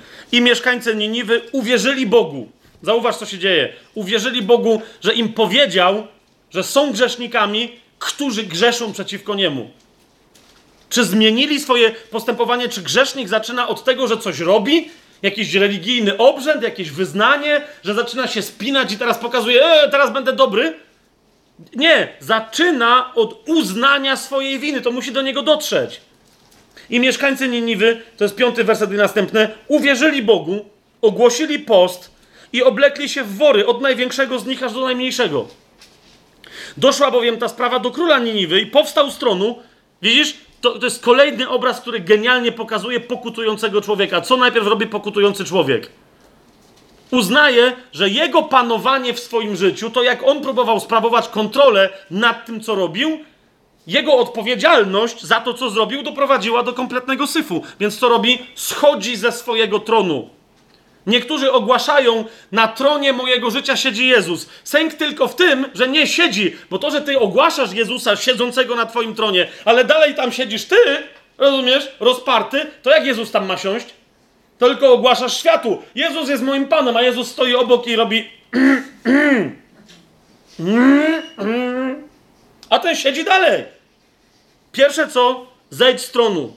I co dalej? Zobacz, Doszła bowiem ta sprawa do króla Niniwy, powstał z tronu i zszedł, o to chodzi, tak? Zdjął z siebie płaszcz. Kolejna rzecz, dosyć z opowiadaniem, kim jestem. Pokazanie siebie takiego, jakim jestem. Nie splendoru, który nie jest moim. Przykryłem się i nie widać, że tak naprawdę nie mam dwóch metrów w barach, tylko jestem kucherko, ok? Dosyć z ambicjami, z opowieściami, z fałszem na swój temat, z produkcjami na Facebooku, na Twitterze, na Instagramie, gdzie tam chcesz, jak życie jest zarąbiste! Zarąbiste! Miałem ostatnio rozmowę z, z jedną panią, która, która y, przyszła, mówi, że się nawraca, ale, ale coś tam, ale zasadniczo nie wie, czy Bóg ją może uzdrowić z depresji. Okej? Okay? Potem dołączył się do tej rozmowy jej mąż i on mówi to, ale, ale, no ale co ty mówi, to, to jak chcesz, żeby ci chłop pomógł, to było na mój temat, to powiedz prawdę. I ona, no to przecież mówię prawdę. Mówi, a, powiedz prawdę, naprawdę. Dobra, co się tu dzieje? I on mi mówi, mówi, mówi panie, tutaj ona tam gada, coś tam niby się przyznała, nie? Ale mówi, i pokazuje mi na Facebooku, co tam się dzieje, nie? Patrz pan, na tym polega problem. Ona za, mnie mówi, że zaraz se w łeb strzeli. A tu mówi, tuż przed tym, jak przyszła mi powiedzieć, że se w łeb strzeli, robi zdjęcie, na którym pokazuje, jestem na Bahamach. Fototapeta, ale nieważne, tak? A za chwilę przychodzi i mówi, jaka jestem beznadziejna. Wszyscy mnie lajkują, a nie wiedzą, że i tak dalej. I mówi, to samo mówi, ty teraz mówi, babo, to samo robisz. No gadasz chłopu, co mówi? Powiedz wszystko, powiedz prawdę. Skąd jest ta twoja depresja? Mm. I ona nagle mówi, o co ty w ogóle mówisz? Ja nie... No właśnie, Dobra, na Facebooku może, ale co to ludzi obchodzi, to są moje tajemnice. Ale wreszcie gdzieś przed kimś musisz pokazać prawdę na swój temat. Musisz pokazać prawdę na swój temat. Że mamy trójkę dzieci, żadne z nich się do nas nie odzywa. Dlaczego? Bo każdemu z nich dwie córki, jednemu synowi. Wymyśliłaś, że są gnojami, skończonymi szmaciarzami, którzy nas obciążają i niby nam coś robią. Nawet ze mną się nie, do, do mnie się nie chcą odzywać. Przez ciebie. I ta w płaszcz. Rozumiesz? Ale nad kim? Nad tym, jaka jest biedna. I do mnie mówi, widzi pan, jakiego mam męża? Ja mówię, potrzebuję nawrócenia. O, właśnie, ona mówi, tak jest. On potrzebuje nawrócenia. Ona byłaby gotowa, rozumiesz, przyjąć Jezusa, żeby tylko uznać, że on potrzebuje nawrócenia. Po, po, po, po co? Jak żeśmy dotarli do tego delikatnego momentu, że nie, kobieto, najpierw ty, to się na mnie obraziła. Ja wiem, no ale ja nie chciałem z tobą rozmawiać. Ale ja nie wiedziałam, że to, że to przyjmie taki, taką postać rzeczy. Okej. Okay. Drugą kronik sobie otwórzmy.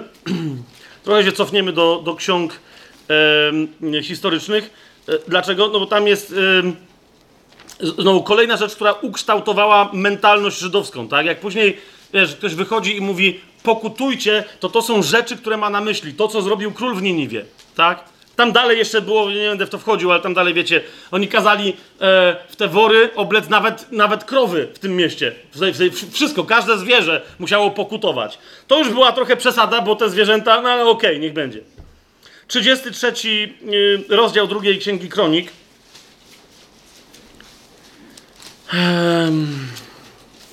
33 rozdział drugiej księgi kronik. Tam jest mowa o niejakim Manassesie, E, ale to jest jeden z królów, e, jeden z królów żydowskich, to nie, nie jest ten Manasses, o którym niektórzy z was mogą myśleć. Straszliwy człowiek. Na początku 33 rozdziału, w drugim wersecie jest powiedziane, że czynił to, co złe w oczach Pana, według obrzydliwości tych narodów, które Pan wypędził. Wszystko robił, tak?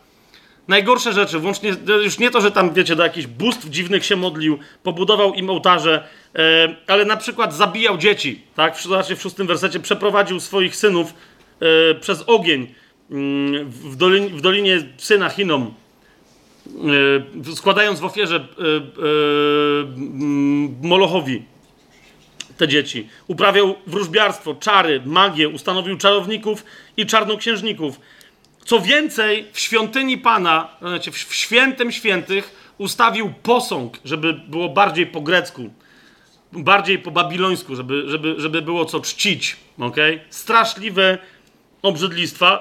I yy, Pan do niego przemawiał, przemawiał, przemawiał w cierpliwości, aż powiedział: Dobra, dosyć. Jedenasty werset. Jachwę sprowadził na nich dowódców wojska króla Asyrii, którzy pojmali Manassesa spośród cierni które uciekł, zakuli go w łańcuchy i zaprowadzili do Babilonu. I teraz, widzisz, to jest kolejna rzecz. W tym wypadku to nie on sam siebie przyprowadził do upamiętania i do pokuty, do żalu. Ale ten ucisk, który na niego spadł, de facto to spowodował, kiedy wreszcie jedyne, czego doświadczał, to niewola i zrozumiał, że ta niewola jest wynikiem jego zniewolenia duchowego. Zobaczcie, 12 werset. Kiedy znalazł się w ucisku, zaczął się modlić do Jahwe, swojego Boga, i bardzo się ukorzył przed Bogiem swoich ojców i modlił się do niego. Trzynasty werset. Ale najistotniejsze jest co? Skruszony duch. Ukorzył się przed Bogiem, przestał się popisywać i na rzecz, że już nie miał czym, tak? Więzienie babilońskie dla kogoś, kto jest y, pyszałkiem, y, zapewne jest, jest doświadczeniem y, srogim. Absolutnie, tak? Ewangelię Mateusza sobie otwórzmy, 11 rozdział, żeście zobaczyli, do czego my się tutaj yy, odnosimy.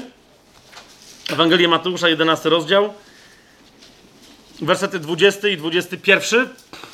To, to widzicie, dlatego również nie tłumaczy miastom, o których mówi, czy które ma na myśli yy, Jezus, co, co tam się dzieje, tylko zobaczcie 11 rozdział Mateusza 20-21, mówi na przykład do Korozain, yy, czy do Kaparnaum, Biada tobie Korozain, biada tobie Betsaido, bo gdyby w Tyrze i w Sydonie działy się te cuda, które się w was dokonały, dawno by w worze i popiele pokutowały.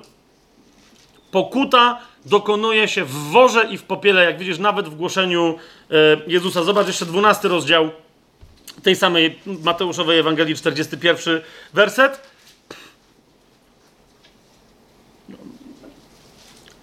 O w ogóle o całym Izraelu, o, o, Judzie e, mówi Pan Jezus, e, 12:41 w Ewangelii Mateusza. Ludzie z Niniwy staną na sądzie z tym pokoleniem i potępią je, ponieważ pokutowali wskutek głoszenia Jonasza, a oto tutaj jest ktoś więcej niż Jonasz. Pokutowali wskutek głoszenia Jonasza, a tu jest coś więcej niż Jonasz. Teraz widzisz, na bazie tego historycznego doświadczenia chcę ci pokazać, sobie też, tak, ale, ale, ale żebyśmy wszyscy zobaczyli, yy, że to wołanie pokutujcie nie jest pierwszym wołaniem, tak? Prorocy tak wołali. Dlatego jak Jan Chrzciciel przychodzi, przychodzi jako prorok wołając pokutujcie. Jezus jak, jak woła pokutujcie, jest przyjmowany, rozumiany jako prorok. Jednym z najbardziej tak krzyczących pokutujcie, jak Jezus krzyczał, czy jak Jan Chrzciciel krzyczał pokutujcie, jest Ezechiel. Zobaczmy 14 rozdział Ezechiela. Trzeci do szóstego wersetu. Wiesz, tu cały czas chodzi o upamiętanie się w środku, o pożałowanie tego, co ja mam w środku. 14 rozdział Ezechiela 3, 4, 5 i 6. Bóg mówi do Ezechiela, synu człowieczy, ci ludzie postawili swoje bożki w swoim sercu. To nie jest tylko na zewnątrz. Oni naprawdę czczą te bożki w sobie.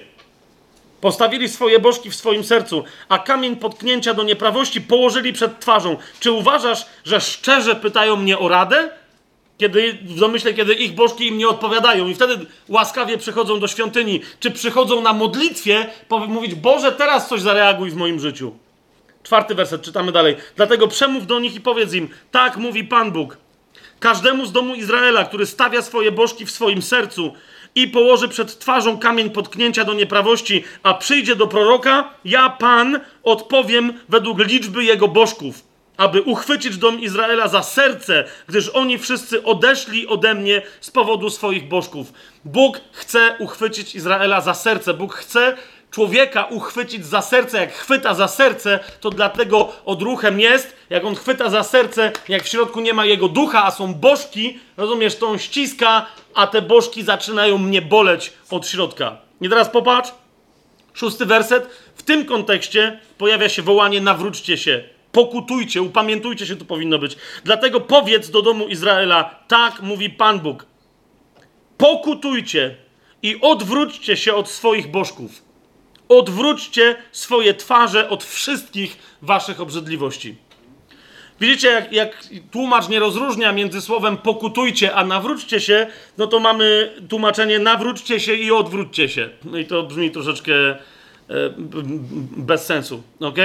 Żeby się ku czemuś zwrócić do Boga, najpierw trzeba się odwrócić. Od czego? Od obrzydliwości.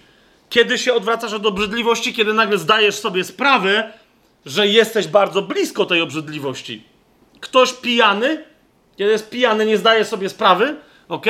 Może zwymiotować, wybaczcie mi teraz to określenie, ale w Biblii i Piotr o tym mówi, że wróci się pies do wymiocin swoich. Ktoś pijany może zwymiotować i następnie paść twarzą w te wymiociny, no bo nie wie, co się dzieje. Potem się przebudzi i myśli, że to jest leczo i zaczyna spożywać to, to co zwymiotował. O to chodzi. O to chodzi. I teraz znowu zaczyna spać, budzi się. Nie dość, że sobie zaczyna coś przypominać, to jeszcze ktoś mu pokazuje nagranie. Mówi, widzisz, co się działo? Wtedy, jak zwymiotuje, to już nie będzie tego jadł. Rozumiecie, o co mi chodzi? To jest odruch, którego my potrzebujemy w sobie. Za każdym. Czy masz taki odruch na myśl o grzechu? Że to jest dokładnie to. Dlaczego, kiedy mówimy o grzechu, który popełnia chrześcijanin, nie mamy takiego od, odruchu, jak, jak tu niektórzy mieli? O, Boże! A mamy odruch o tym, że jakiś pijak coś tam zjadł, co wyżygał. No to i tak było jego, nie? Wiecie o co mi chodzi? Obrzydliwość. Zobacz, szósty werset. Pokutujcie, odwróćcie się od swoich bożków, odwróćcie swoje twarze od wszystkich waszych, swoich obrzydliwości. Zobaczcie, że to jest obrzydliwe. 18 rozdział Ezechiela.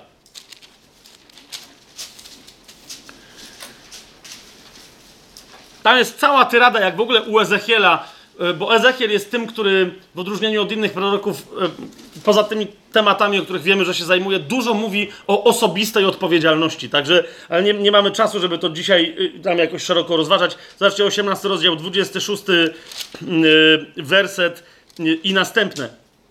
Kiedy sprawiedliwy odwróci się od swojej sprawiedliwości, a czyniąc nieprawość umrze, to z powodu tej swojej nieprawości, którą czynił, umrze. Wszakże, gdy niegodziwy odwróci się od swojej niegodziwości, której się dopuścił, a zacznie czynić to, co prawe i sprawiedliwe, ten zachowa swoją duszę. Zatem zapytamy, dlaczego? Ponieważ, zauważ, i tu masz koncepcję upamiętania.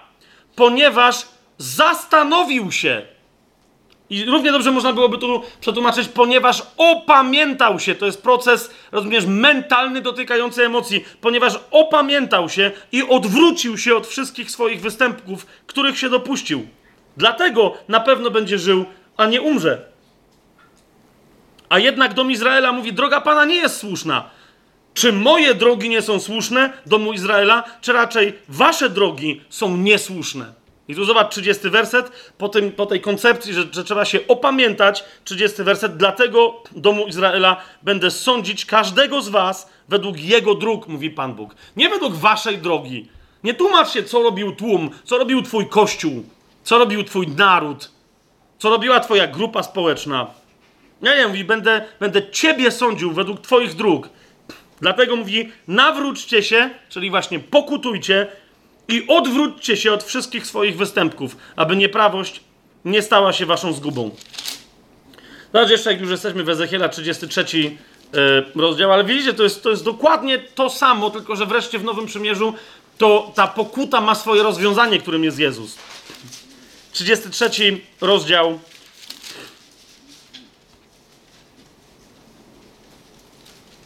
Jedenasty werset. Jeszcze raz zauważ. To jest to, to, to wołanie. Pokutujcie, jedenasty werset, drugie zdanie w tym wersecie.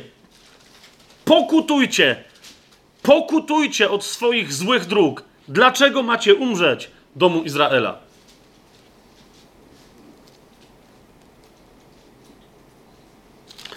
Jak już jesteśmy u Daniela, to, to przeskoczmy do Ozeasza. U Ezechiela Chodziło mi o to, żeby przeskoczyć Daniela, tak, i, i, i wskoczyć do Ozeasza.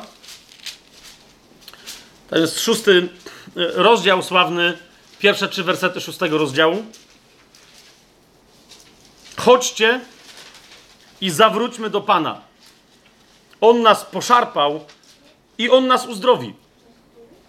Uderzył, a opatrzy nasze rany. Szósty rozdział Ozeasza od pierwszego wersetu.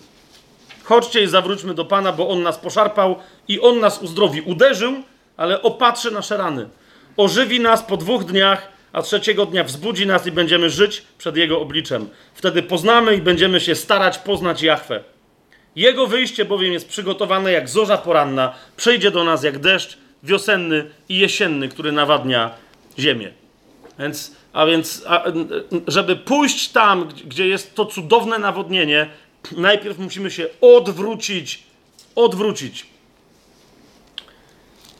Ewangelię Mateusza sobie otwórzmy, bo, bo widzicie, tych kontekstów w Starym Przymierzu jest wiele. Pokazałem wam tylko, tylko naprawdę parę. Teraz 21 rozdział. Chcę wam pokazać fragment, który, w którym nie ma słowa metanoja, Jest inny wyraz, ale, ale, mm, który pokazuje to, co nazwaliśmy sobie podstawą pokutowania. Czyli doświadczenie żalu, skruchy w swoim sercu. To jest 21 rozdział od 28 wersetu. Tam podstępnie próbują faryzeusze atakować Jezusa.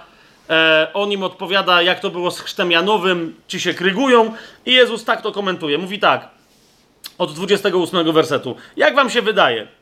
Pewien człowiek miał dwóch synów. Podszedł do pierwszego i powiedział: Synu, idź, pracuj dzisiaj w mojej winnicy. Ale on odpowiedział: Nie chcę. Jest 29 werset. Ale on odpowiedział: Nie chcę. Niektórzy z Was będą mieli inną podstawę tłumaczenia, nie tekstu z receptus, to będą mieli y, nie w tym wersecie to, ale to historia jest ta sama. Jest dwóch synów. Jeden powiedział, że nie chce, drugi powiedział, że chce. Okay? Tu mamy, że jeden powiedział nie chce. Uważaj, ale potem doświadczył żalu. Odczuł żal, mamy w uwspółcześnionej Biblii Gdańskiej. Odczuł żal i poszedł. Żeby się odwrócić od czegoś, musisz poczuć żal. Rozumiesz, to jest opamiętanie się. Postanowiłem coś i coś zrobiłem. Potem mówię, to było głupie. Doświadczam smutku ze względu na konsekwencje tego, co zrobiłem, czy chociażby co powiedziałem. Zraniłem ojca. Ten żal powoduje, że się odwracam od tego, co zrobiłem. Mówię, nie, nie, nie, podejmuję decyzję jeszcze raz, inną. On odpowiedział, nie chcę, ale potem odczuł żal i poszedł. Podszedł do drugiego, ojciec, do drugiego syna i powiedział to samo. On mu odpowiedział, panie, Będziecie mieli y, na przykład w Biblii, współcześnionej Biblii Gdańskiej tłumaczenie idę, panie, albo pójdę, panie. Niektórzy będą... Nie ma tego wyrazu. Nie ma tego wyrazu. On jest dodany, żeby było jasne, co on powiedział. On mówi swojemu ojcu tylko i wyłącznie panie. To znaczy, przyjmuje twój autorytet, ty jesteś panem. Rzecz jasna, skoro jesteś panem i powiedziałeś, że mam to zrobić, to oczywiście, że to zrobię. Wyznał go panem, to jest bardzo istotne. Powiedział mu, panie, ale nie poszedł. Widzisz, to jest fałszywe, to jest fałszywe nawrócenie. Fałszywa odpowiedź na wezwanie Boże. Panie, ale nie poszedł. I teraz Jezus pyta się faryzeuszy, 31 werset i dalej. Który z tych dwóch wypełnił wolę Ojca? Odpowiedzieli mu, ten pierwszy. Mimo, że powiedział nie chcę, poczuł żul, żal w swoim sercu, zmienił się i poszedł. Który z tych dwóch wypełnił wolę Ojca? Odpowiedzieli mu ten pierwszy. Jezus im odpowiedział: Zaprawdę powiadam wam, że celnicy i nierządnice wchodzą przed wami do Królestwa Bożego. W takim razie, skoro tak odpowiedzieliście. Dlaczego? Przyszedł bowiem do was Jan drogą sprawiedliwości, a nie uwierzyliście mu, ale celnicy i nierządnice mu uwierzyli. A wy, chociaż to widzieliście, bo jeżeli słowa Jana Chrzciciela was nie przekonały, to zobaczyliście, co się stało z nierządnicami i z celnikami. I nawet wtedy, zauważcie, co mówi Jezus, nie odczuliście żalu, aby mu uwierzyć. Rozumiesz?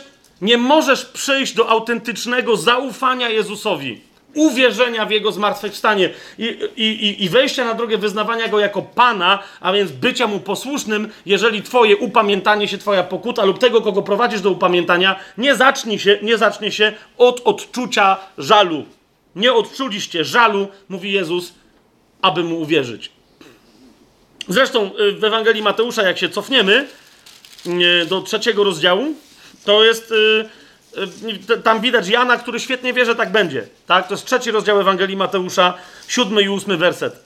Kiedy zobaczył wielu spośród faryzeuszy i saduceuszy przychodzących do chrztu, Jan Chrzciciel powiedział im, plemię żmijowe. Kto was ostrzegł, żebyście uciekali przed nadchodzącym gniewem? Wydajcie więc owoce godne pokuty. Mówi, jak wy do tego podejdziecie jako do obrzędu, nie myślcie sobie, że to cokolwiek zmieni. I dlatego Jezus potem im, tym, nie wszystkim, ale wielu z tych, którzy tu podchodzili, do których Jan tak krzyczał, mówi, nie, i, i tak, nie, i tak mu nie uwierzyliście.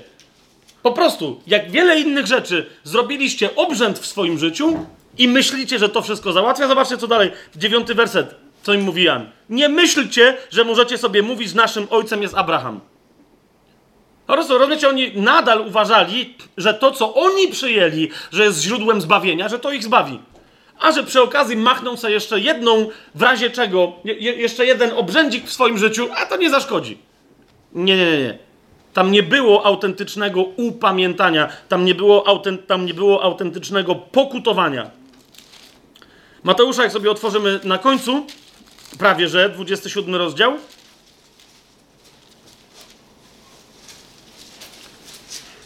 To jest kolejna rzecz, którą chcę Wam powiedzieć, bo znowu niektórzy bardzo się koncentrują w głoszeniu Ewangelii na tym, żeby ludzi doprowadzić tylko i wyłącznie do smutku. Hmm? I, i, I znowu to jest innego rodzaju głoszenie. To jest, rozumiecie, ono, ono jest bardzo duszewne. To nie jest żaden problem, jak ktoś jest dobrym mówcą i wie, jak ludźmi manipulować, żeby ich doprowadzić do uczucia smutku emocjonalnie. Więc tu chcę Wam pokazać też drugą stronę. Jest jeden gość w Biblii, który w zasadzie prawie że się nawrócił, doświadczył pokuto, rozumiecie, smutku, który mógł go doprowadzić do pokuty, ale postanowił sobie z tym smutkiem nadal sam poradzić. Wiecie, kto to był? Judasz. Kiedy się Judasz mógł nawrócić? Zobaczcie 27 rozdział, trzeci, czwarty, yy, piąty werset. Słucham? No, no, no mówię, 27 rozdział, trzeci, czwarty, piąty werset. Wtedy Judasz, który go wydał, widząc, że on został skazany, no nie wiem, na co Judasz liczył, jak zdradził Jezusa, że co tam się stanie, że go uniewinnią, a on pse pieniądze zostawi. Wtedy Judasz, który go wydał, widząc, że został skazany, zauważcie, żałował tego. Tak jak ten syn, o którym było powiedziane. Tak? Pożałował i poszedł wypełnić wolę, wolę ojca. Ale zauważ, co się może stać, jeżeli komuś się głosi tylko żal. Judasz żałował tego i zwrócił 30 srebrników naczelnym kapłanom i starszym, mówiąc: Zgrzeszyłem. Zauważ, druga rzecz. Jest smutek i jest wyznanie winy. Zgrzeszyłem, wydając krew niewinną. A oni powiedzieli: A nam jest co do tego, to jest Twoja sprawa. Wtedy rzucił te srebrniki w świątyni i oddalił się, a potem poszedł i się powiesił. Jeszcze raz, kiedy głosimy dobrą nowinę, nie możemy zapomnieć o tym, że ona się zaczyna od złej nowiny. Grzesznik ma sobie uświadomić, że jest grzesznikiem, ale jednocześnie cały czas głosimy światło, którym jest Chrystus. To światło wy, wyciąga syf na wierzch, tak? Który był ukryty w mroku, ale cały czas to głosząc i upewniając się, że ktoś pokutuje, jednocześnie upewniamy się, że pokutuje ku nawróceniu. Więc to jest druga rzecz, żeby znowu niektórzy nie wpadli. Wiecie, są tacy, którzy w ogóle nie chcą głosić smutku prowadzącego do upamiętania, a inni głoszą taki smutek, że on może i prowadzi do upamiętania, ale niektórzy są bliscy tego, co zrobił Judasz. I się znowu ratują religią, zamiast szukać łaski, która wszystko rozjaśnia. Genialnie o tym mówi Paweł w drugim do Koryntian. Przeskoczmy tam sobie szybko.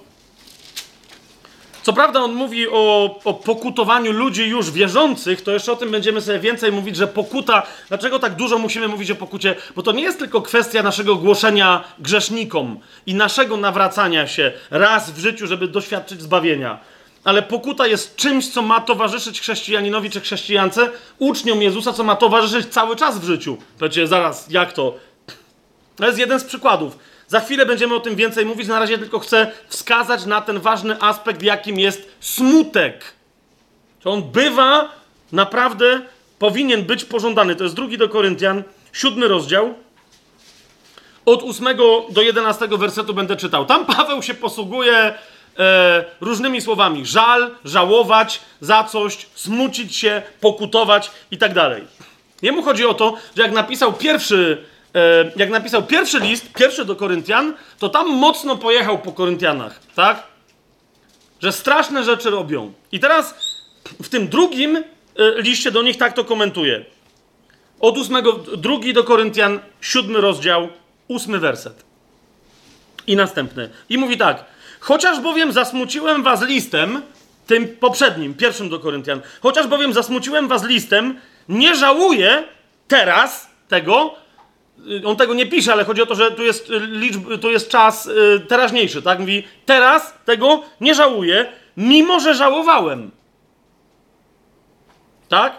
Wtedy trochę żałowałem, że może za ostry byłem. Teraz mówi, nie żałuję tego, bo widzę, że ten list zasmucił was, chociaż tylko na chwilę.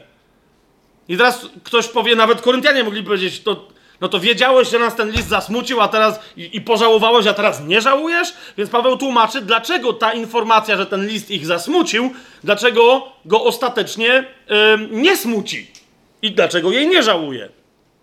Od dziewiątego wersetu mówi tak.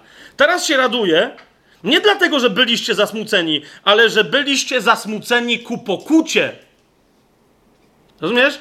Są dwie różne rzeczy. Mówi, nie, nie, nie, bo ja nie po to pisałem, żeby was zasmucić. To jest zła rzecz. Chciałem was zasmucić ku pokucie. Myślałem, że się tak normalnie zasmuciliście i zawstydziliście po judaszowemu i nic z tego nie wyniknie. Ale nie, wy się zasmuciliście ku pokucie. Zostaliście bowiem zasmuceni według Boga, żebyście w niczym nie ponieśli szkody przez nas. A więc Paweł mówi, że jest taki smutek, który jest od Boga i on jest dobry, bo on zawsze, zawsze prowadzi do autentycznej pokuty. Widzisz, pokuta wiąże się ze smutkiem Bożym w sercu. I teraz mówi o tym bardzo wyraźnie, dziesiąty werset, bo smutek, który jest według Boga, przynosi pokutę ku zbawieniu, czego nikt później nie żałuje, bo bardzo, bo wreszcie może być zbawiony. Lecz smutek świata przynosi tylko śmierć. A więc, rozumiecie, chodzi mi o to, żebyśmy my nie wzbudzali w ludziach smutku po ludzku, bo tylko pogłębimy ich neurozy i, po, i, i pogłębimy depresję, jak mają inne złe rzeczy. Nie chodzi o to, żeby ktoś, rozumiecie, wyszedł z naszego głoszenia i się czuł jeszcze bardziej winny niż przyszedł. Może nie chcieć przyjąć zbawienia, ale niech w nim Duch Święty rozpocznie dzieło Bożego smutku, bo tylko Boży smutek może człowieka przeprowadzić na serio przez autentyczną pokutę i przywieść do zbawienia. Nawet jak potem, rozumiecie, jak ktoś jest wierzący, jest już zbawiony, ale znowu zaczyna dziadostwo w swoim życiu, znowu potrzebuje Bożego smutku, żeby być przywiedzionym do kolejnego nawrócenia. I to się stało u Koryntian, 11 werset. Mówi Paweł, to bowiem, że byliście zasmuceni według Boga, jakąż wielką wzbudziło w was pilność. Jakie próby szukania uniewinnienia, jakie oburzenie, jaką bojaźń, jaką tęsknotę, jaką gorliwość, jakie wymierzenie kary. We wszystkim tym okazaliście się czyści. Lub też będzie tłumaczenie, we wszystkim okazaliście się czyści w tej sprawie. Rozumiesz? Smutek to jest coś, jeżeli to jest od Boga pochodzący smutek, ubolewanie nad czymś, absolutnie to jest rzecz, której powinniśmy, e, której powinniśmy chcieć. Powinniśmy chcieć. Mateusza, otwórzmy sobie piąty mm, e, rozdział. Wróćmy do, do Ewangelii Mateusza. Piąty rozdział.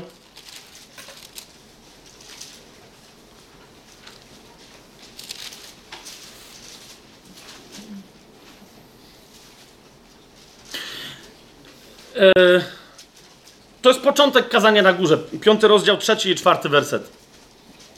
Zobaczcie, co Jezus tam mówi. Tylko zauważcie, co tam naprawdę mówi. A, a nie, co tam w piosenkach jakichś chrześcijańskich słyszeliśmy, czy w jakichś nauczaniach. Ale co to jest naprawdę powiedziane? Jezus mówi, kto jest człowiekiem szczęśliwym. W ośmiu błogosławieństwach i w następnych, bo nie, to, nie, to nie są jedyne błogosławieństwa, e, błogosławiony to jest szczęśliwy po prostu. Makarios, znaczy szczęśliwy jest jaki człowiek? Najpierw Szczęśliwi są jacy ludzie? Ubodzy w duchu mamy tłumaczenie, tak? Bo są ludzie, którzy są tak zubożali, że nic nie mają i żebrzą. To są ludzie tak biedni, tak beznadziejnie biedni, że nawet nie, nie mają możliwości pracy na coś, więc żebrzą, tak? Są, to są ludzie na skraju, absolutnym skraju ubóstwa, którzy w związku z tym żebrzą. A więc tutaj macie szczęśliwi jest, są jacy ludzie, którzy, którzy są biedni w duchu, aż żebrzą. To, to, jest, to jest jeden z aspektów upamiętania. Jezus mówi, od tego musisz zacząć. Uświadomić sobie, że ty w duchu sobie nic nie możesz zrobić. Jedyne, co możesz zrobić, to zawołać do Boga o miłosierdzie. I wtedy, ok? Temu towarzyszy, zobacz, błogosławieni, którzy się smucą. W języku greckim, że nie będziemy tutaj tego zaś rozważać, ale sobie to sprawdźcie, żeby nie tylko wierzyć mi na, na słowo tu się pojawia słowo, które oznacza mm, zawodzenie na skutek y, bólu, który wynika ze straty kogoś najdroższego albo czegoś absolutnie cenionego w swoim życiu. To jest coś, co się dzieje z ludźmi, kiedy y, bardzo bliska im osoba, mąż, żona, dziecko, kiedy w trumnie jest chowane do ziemi i oni wtedy zawodzą w niebogłosy, bo zdają sobie stratę, że to jest nie, sprawę, że to jest nieodwracalna strata. To jest taki wyraz. Błogosławieni, którzy tak zawodzą. Pytanie brzmi, co w, tym, co w tym jest szczęśliwego? Jezus mówi, ponieważ oni będą pocieszeni. Oni tak zawodzą nad sobą, kiedy widzą, że w duchu nie mają możliwości ruchu. To ich żebranie zaczyna się od takiego zasmucenia się, upokorzenia, e, użałowania, skruszenia w środku, że zaczynają zawodzić. I, i, o, I on wtedy na to, Jezus na to, yy, na to odpowiada. Nie będziemy teraz iść dalej e, bo, bo wielu słusznie zauważa, że osiem błogosławieństw to są kolejne kroki stawania się coraz e, dojrzalszym uczniem Chrystusa, tak? Ale to są pierwsze dwa, potem sami sobie możecie to, to studium tych pierwszych błogosławieństw w Ewangelii Mateusza e, przeprowadzić. Otwórzmy Łukasza 13, bo tam jest kolejna bardzo ważna dla nas prawda na ten temat. Jak już wiemy, e, że podstawą pokutowania jest, jest, jest doświadczenie tego smutku, który przychodzi od Boga. Jezus mówi, zauważcie, że to, że to jest warunek sine qua non, tak? Warunek, którego nie można, jeżeli nie będzie spełniony, to nic dalej się nie dzieje. To jest 13 rozdział Ewangelii y, Łukasza.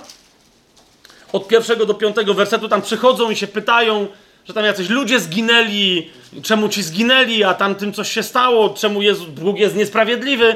Jezus im mówi o jednej rzeczy. Jeżeli nie doświadczycie pokuty, tak jak wam ją pokazuje, to wszyscy tak samo zginiecie. Tak samo winni będziecie przed, przed Bogiem, nie dlatego, że On tak chce, tylko dlatego, że wy nic z tym nie zrobiliście. Zobaczcie, 13 rozdział Łukasza, pierwszy werset i następny. W tym samym czasie niektórzy z tam obecnych oznajmili mu o Galilejczykach, których krew Piłat zmieszał z ich ofiarami. Chodzi o to, że oni tam kogoś zabili, zanim uciekli z miejsca zbrodni. E, e, legioniści rzymscy tam dotarli i ich tam zaszlachtowali na miejscu. Rozumiecie?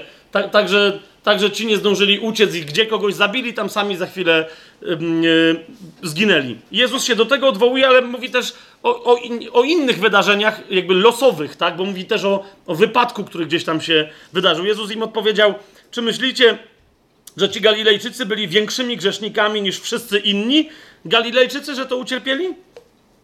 Bynajmniej mówię wam, lecz jeżeli nie będziecie pokutować, wszyscy tak samo zginiecie. I nie chodzi o to, że wszyscy tak samą tragiczną śmiercią zginiecie, tylko w takim samym stanie ducha, bo wszyscy są takimi samymi grzesznikami. Jemu o to chodzi. Czy ci Galilejczycy byli większymi grzesznikami? To jest jego pytanie. Nie, nie, nie byli. I czwarty werset i piąty. Albo czy myślicie, że tych osiemnastu, na których runęła wieża w Siloam i zabiła ich, było większymi winowajcami niż wszyscy ludzie mieszkający w Jerozolimie? Bynajmniej, mówię wam. Ale jeżeli nie będziecie pokutować, wszyscy tak samo zginiecie. W takim samym stanie martwego waszego ducha yy, yy, zginiecie. Teraz yy, tylko, żeby rozjaśnić jedną rzecz jasne, bo teraz załóżcie, my cały czas, ja nie mówię, że znowu, żeby ktoś się tego nie przyczepił, że to jest całe upamiętanie. Jeżeli ktoś ma to doświadczenie w sobie i po prostu staje przed Bogiem, nie, nie, nie. Nie, nie. Musi przyjść do Ojca przez Jezusa, tak? Tylko i wyłącznie przez wiarę. Ale widzisz, wiara w Jezusa i rzeczy, które z tego wynikają, następne kroki, to już jest e, domena, że tak wyrażę, e, nawrócenia. To, to nie jest kwestia upamię upamiętania się, jest obrzydzeniem się, obrzydzeniem nad samym sobą jako grzesznikiem, obrzydzeniem do grzechu mojego i odwrócenie się od tego. Nawrócenie się do Boga idzie przez wiarę w Jezusa. Y, wiele znacie cytatów na ten temat, tylko się posłużę jednym, to jest ósmy rozdział, żeby być troszkę bardziej oryginalnym, tylko dla przypomnienia, tak? Że my teraz nie mówimy o wierze. Chodzi mi tylko o to, że, że wiara szukanie nadziei u Boga, znalezienie jej przez Jezusa, wejście na, na, na drogę zbawienia przez wiarę, najpierw wynika z doświadczenia takiego, takiego doświadczenia grzechu, smutnego, bolesnego doświadczenia grzechu. W ósmym rozdziale, w 23 wersecie Jezus powiedział do tam znowu kłócących się z nim faryzeuszy: Wy jesteście z niskości, a ja jestem z wysokości. Wy jesteście z tego świata, ja zaś nie jestem z tego świata. To dlatego Jezus może zbawiać. Jana. Jana. Ewangelia Jana, wybaczcie mi. Jak powiedziałem Mateusza, to. Czy co, cokolwiek innego powiedziałem. Ósmy rozdział Ewangelii Jana, wybaczcie. Spieszę się, bo mamy jeszcze sporo do powiedzenia. I, I w wyniku tego Jezus mówi 24 werset. Dlatego wam powiedziałem, że umrzecie w swoich grzechach. To tak, żeby nawiązać do tych umierających w grzechach. Bo, mówi Jezus, jeżeli nie uwierzycie, że ja jestem, umrzecie w swoich grzechach.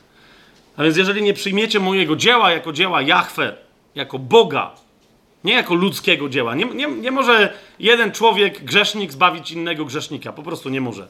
macie mnie przyjąć jako Boga i kiedy moje dzieło jako Boże przyjmiecie, tak we mnie uwierzycie, wtedy nie pomrzecie w swoich grzechach, ale wszystko się zmieni. Teraz, yy, yy, ale to mówię, to już, to już są dalsze rzeczy. My dzisiaj nie będziemy mówić o, o, o wierze w Jezusa, o łasce, o zbawieniu z łaski przez wiarę, o tym, czym jest chrzest. Nie będziemy dzisiaj o tym mówić, tak? Jakie ma znaczenie wobec wyznania wiary, czemu mówimy, yy, że jest kolejnym krokiem yy, wiary, co się dzieje w chrzcie. O tym wszystkim nie będziemy, absolutnie nie będziemy o tym dzisiaj mówić, tylko wam mówię o tym, żeby o tym nie zapomnieć. Jeżeli tylko wrócę do, do, do jednej rzeczy, do, tej, do której powiedziałem, że pokuta jest stałym elementem życia chrześcijańskiego. Tak rozumiana, jak ją przed chwilą przedstawiłem. Tak? Niektórzy mówią, no ale przecież jak jesteśmy już zbawieni, e, łaską jesteśmy zbawieni przez wiarę. Ja wiecie, że, że absolutnie w ramach tego takiego dziwnie ustawionego dyskursu, czy zbawienie można utracić, czy nie, zawsze, zawsze powtarzam, że nie, tylko potem wyjaśniam, co przez to rozumiem. Niektórzy bardzo płytko do tego podchodzą. Okej? Okay? I, I, z drugiej strony się potem dziwią, że się nie zgadzam z tymi, którzy mówią, że hej, jak jestem zbawiony, to co ja jeszcze mam robić? Przecież nie mogę utracić zbawienia. O, o, o, o, uspokój się, człowieku, tak? Bo zbawiony jesteś, e, twoje grzechy mogą zniknąć i tak dalej, ale ty cały czas jeszcze żyjesz, cały czas Bóg oczekuje od ciebie, jesteś stworzony po to, żeby do, dopiero teraz w wolności zacząć pełnić dzieła Boże, do których Bóg od początku cię stworzył. Tak? Czytajcie, nawet jak jest to, wiecie, łaską jesteśmy zbawieni przez wiarę. Drugi e, rozdział listu do Efezjan, ósmy, dziewiąty werset jest potem dziesiąty werset, który mówi wyraźnie, że bycie zbawionym prowadzi nas do nowego narodzenia. Rodzimy się na nowo jako co? Jako nowe stworzenia. I jest w tym dziesiątym wersecie, w drugim rozdziale listu do Efezjan wyraźnie powiedziane, że jako te nowe stworzenia mamy pełnić dzieła, które Ojciec dla nas przewidział od początku. Mamy zacząć żyć nowym życiem. W innym miejscu Jezus mówi w Ewangelii Jana: Nie wyście mnie wybrali, ale ja was wybrałem. Po co? Tylko po to, żebyście żyli, nie wiadomo. Nie, żebyście szli i żebyście owoc przynosili i żeby wasz owoc był trwały, żeby on trwał, nie żeby był jak piasek przesypujący się przez palce. A więc, żebyście pełnili wolę Ojca. To jest klucz. Jeżeli ktoś doświadczył zbawienia, to został uwolniony do pełnienia woli Ojca. I nawet jeżeli nie pójdzie do piekła, to jeszcze niech się zastanowi, gdzie do nieba pójdzie. ok? Bo, bo, bo to jest kolejna bardzo istotna, co to znaczy, tak, że pójdziemy do nieba, bo to jest kolejna rzecz, że czy my będziemy spędzać jakieś nieskończone ilości czasu w niebie, rozumianym jako coś ponad ziemią, czy też raczej skoro zmartwychwstaniemy w ciałach, będziemy raczej mieszkać na ziemi pod nowym niebem, z dostępem do tego nowego y, nieba. Y, zobaczcie, bo tylko jeden przykład wam podam. To, jest, to są dzieje apostolskie. Dlaczego mówię o tym, że, y, że mm, upamiętanie jest czymś, co, co, jest, co jest elementem życia chrześcijańskiego? To znaczy, nie, nie musi być, jeżeli przynosisz owoce i pełnisz wolę Ojca. Że to było jasne ale może się zdarzyć potknięcie, może ci się zdarzyć, może się mnie zdarzyć poślizgnięcie i wtedy jak się zdarzy, to potrzebuję na mocy nowego przymierza, na mocy wiary w krew Chrystusa, na mocy tego, co już zostało dokonane, nie tylko powiedzieć, a nic się nie stało, tylko muszę się z tym rozprawić. Po prostu. Ponieważ w duchu, będąc uświęconym i mając sprawiedliwość Chrystusa, za darmo, to jest dar łaski. Drugi do Koryntian, piąty rozdział, o, o, ostat, przedostatni i ostatni werset. Zobacz, co tam jest napisane. Mając ten dar, jednocześnie, rozumiesz, walka się toczy o moją duszę. Kto walczy o tą moją duszę? Moje ciało, które cały czas pozostaje pod prawem grzechu i śmierci. I, I dopóki rzeczywiście fizycznie wreszcie nie zostanę od tego ciała odcięty i nie zmartwychwstanę z nowym, danym mi przez Pana, to, to się cały czas toczy walka o to, żeby dusza się, że tak powiem, nawróciła. Mamy taką historię w ósmym rozdziale dziejów apostolskich, niejakiego Szymona, który był czarnoksiężnikiem y, y, z Samarii. Ludzie tam się nim ekscytowali, ale potem przyszedł do Samarii Filip, e, prawie wszystkich nawrócił. Mm, y, I między innymi nawrócił się też Szymon, tak? Ósmy rozdział dziejów apostolskich, trzynasty werset mówi: Uwierzył też sam Szymon, a kiedy się ochrzcił, trzymał się Filipa i zdumiewał się, widząc cuda i wielkie znaki, jakie się działy. A żeby to było jasne, on nie tylko uwierzył i, i, i Duch Święty w dziejach apostolskich przez Łukasza mówi wyraźnie, że on uwierzył. Doświadczył zbawienia Szymon. Niektórzy snują jakieś dziwne koncepcje. Doświadczył. Filip był doświadczonym ewangelistą i wiedział, że gdyby on nie doświadczył zbawienia, to by go nie pchał dalej do chrztu. Okay? A ten uznał, że najwyraźniej, zupełnie bez problemu, że Szymon może być ochrzczony, a więc Szymon był ochrzczony. Publicznie przyznał się do wiary e, w Pana Jezusa. Publicznie przyznał się, że, że, że, że chce się schować w śmierci Chrystusa, żyć życiem bezinteresownym, przynosić owoce umartwiając członki swojego ciała, poddając je nie pod grzech z powrotem, ale pod łaskę Ojca. To się na pewno stało.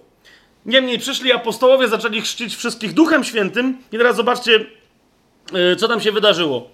E, Szymon nagle przychodzi do Piotra i zaczyna kombinować. Nagle budzi się, wraca mu, rozumiecie, to czarnoksięskie myślenie w sercu. Przychodzi do Piotra i mówi, ej, sprzedajcie mi to, co macie, bo by mi się to przydało. Okay? Zamiast chcieć przyjąć Ducha Świętego, bo, bo nie wie, czy z tym przyjęciem Ducha Świętego przyjdzie też taka łaska, jaką mają apostołowie, ok? Ja mówię, a dobra, nie chcę Ducha Świętego, chcę tylko robić innym to, co wy im robicie. I teraz zauważcie, jaka jest odpowiedź innego byłego Szymona, w tej chwili już Piotra, na to, na to, na to co ten gada. To jest 22 werset. Bo Piotr mu tam wcześniej coś tam powiedział, ale wniosek z tego, co powiedział, jest następujący. Dlatego, mówi do Szymona, apostoł Piotr, dlatego pokutuj z tej twojej nieprawości, którą on mu wyjaśnił, na czym ona polega. Pokutuj z tej twojej nieprawości i proś Boga, a może ci przebaczy ten zamysł twojego serca. Wiecie o co mi chodzi? I tu jest dokładnie to samo słowo. Metanoeo to jest dokładnie to samo słowo. Pokutuj. Opamiętaj się. On to mówi do wierzącego, ochrzczonego człowieka najwyraźniej uznaje, że jeżeli wierzący ochrzczony, on mu nie mówi, że stracił zbawienie, niczego takiego nie mówi. Ale rozumiesz, mówi, mówi mu coś gorszego. Jeżeli nie będziesz pokutować, to już nigdy nie przeniesiesz owocu. Ponieważ nie może być, nie może złe drzewo, które się popsuje, przynieść dobrego owocu. Pamiętacie, jak ostatnio o tym mówiliśmy, tak? Więc wróć do, do tego, żeby przez ciebie znowu czyste soki zaczęły płynąć. I my byśmy mogli, wiecie, długo tak kontynuować, ale y, nie mamy czasu, więc przeskoczmy od razu do Księgi Objawienia.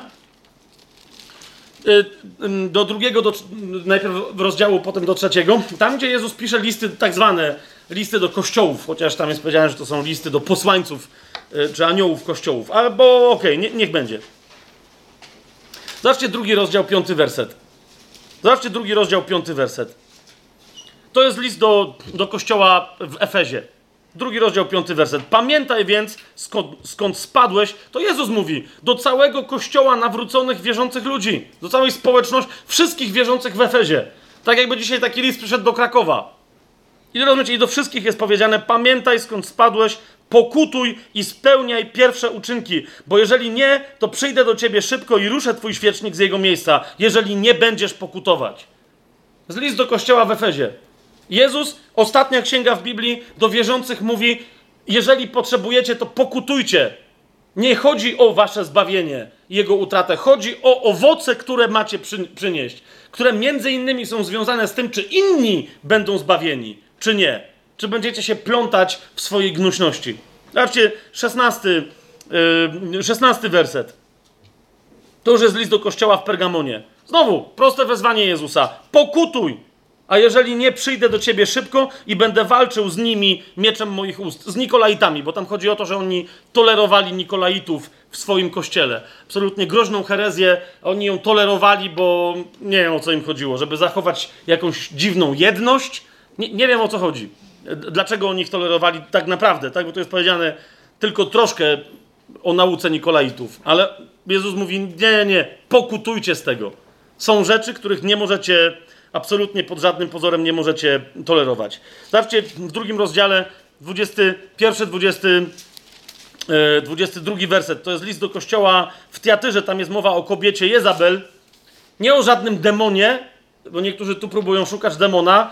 Może istnieje taki demon. Chodzi o to, że tu to była konkretna kobieta, którą Jezus nazywa kobietą Jezabel, która zaczęła, dorwała się do władzy w tym kościele i zaczęła tam coś cudować przy pomocy fałszywych proroctw I Jezus mówi wyraźnie do niej i do całego kościoła, 21, 22 werset, dałem jej czas, aby pokutowała ze swojego nierządu, ale nie pokutowała. Oto więc rzucę ją na łoże, a tych, którzy z nią cudzołożą, w wielki ucisk, jeśli nie będą pokutować ze swoich uczynków. On mówi wyraźnie: Wy jesteście kościołem, nie mogę sobie pozwolić na to, żeby w nieskończoność patrzeć, jak tracicie czas. I jak niektórzy z Was wręcz są, są, są, są w stanie umrzeć przedwcześnie. Paweł o tym mówi, y, pisze w pierwszym do Koryntian, mówi, dlatego, że wy niegodnie do wieczerzy podchodzicie, nie rozpoznajecie ciała pańskiego. Mówi, to, to, to, dla, to nie chodzi o, wiecie, rozpoznawanie Eucharystii, to jest w ogóle bez sensu, tak? Tam chodzi o rozpoznawanie Kościoła. Ale o tym będziemy mówić przy okazji pierwszego do Koryntian. Mówi, dlatego wielu spośród was choruje, a niektórzy nawet pomarli. Dla, właśnie dlatego, ponieważ Bóg dozwala czasem, tak? Powstrzymuje rękę, kiedy chrześcijanin, w, trwając w grzechu, chce sam na siebie sprowadzić chorobę. I, i, I, Jezus mówi: Dopuściłem, rzucę ją na łoże. Mówi: nie, Niech będzie, tylko niech pokutuje. Tylko niech pokutuje. Za chwilę o tym powiemy y, coś więcej. Zobaczcie trzeci rozdział, list do kościoła w Sardes, trzeci werset. Pamiętaj zatem, jak otrzymałeś i usłyszałeś to, co otrzymałeś i usłyszałeś, i strzeż tego i pokutuj. Jeżeli więc czuwać nie będziesz, przyjdę do ciebie jak złodziej, a nie będziesz wiedział, o której godzinie przyjdę do ciebie. Pokutuj do kościoła w Sardes. Zobaczcie, trzeci rozdział, dziewiętnasty yy, werset. Nieszczęsna już w tych czasach Laodycea. Ja wszystkich, których kocham, strofuję i dyscyplinuję. Bądź więc gorliwy i pokutuj. Kościół w Laodycei ma najwięcej do pokutowania, ponieważ jest w opłakanym stanie. Zobaczcie 17 werset. Mówisz bowiem, jestem bogaty i wzbogaciłem się i niczego nie potrzebuję, a nie wiesz, że jesteś nędzny i pożałowania godny, biedny, ślepy i nagi. Jezus nie mówi tego, żeby, tego, żeby ten kościół poniżyć czy, czy ugnębić jakoś straszliwie. A nie, nie po to to mówi, tylko mówi mu prawdę.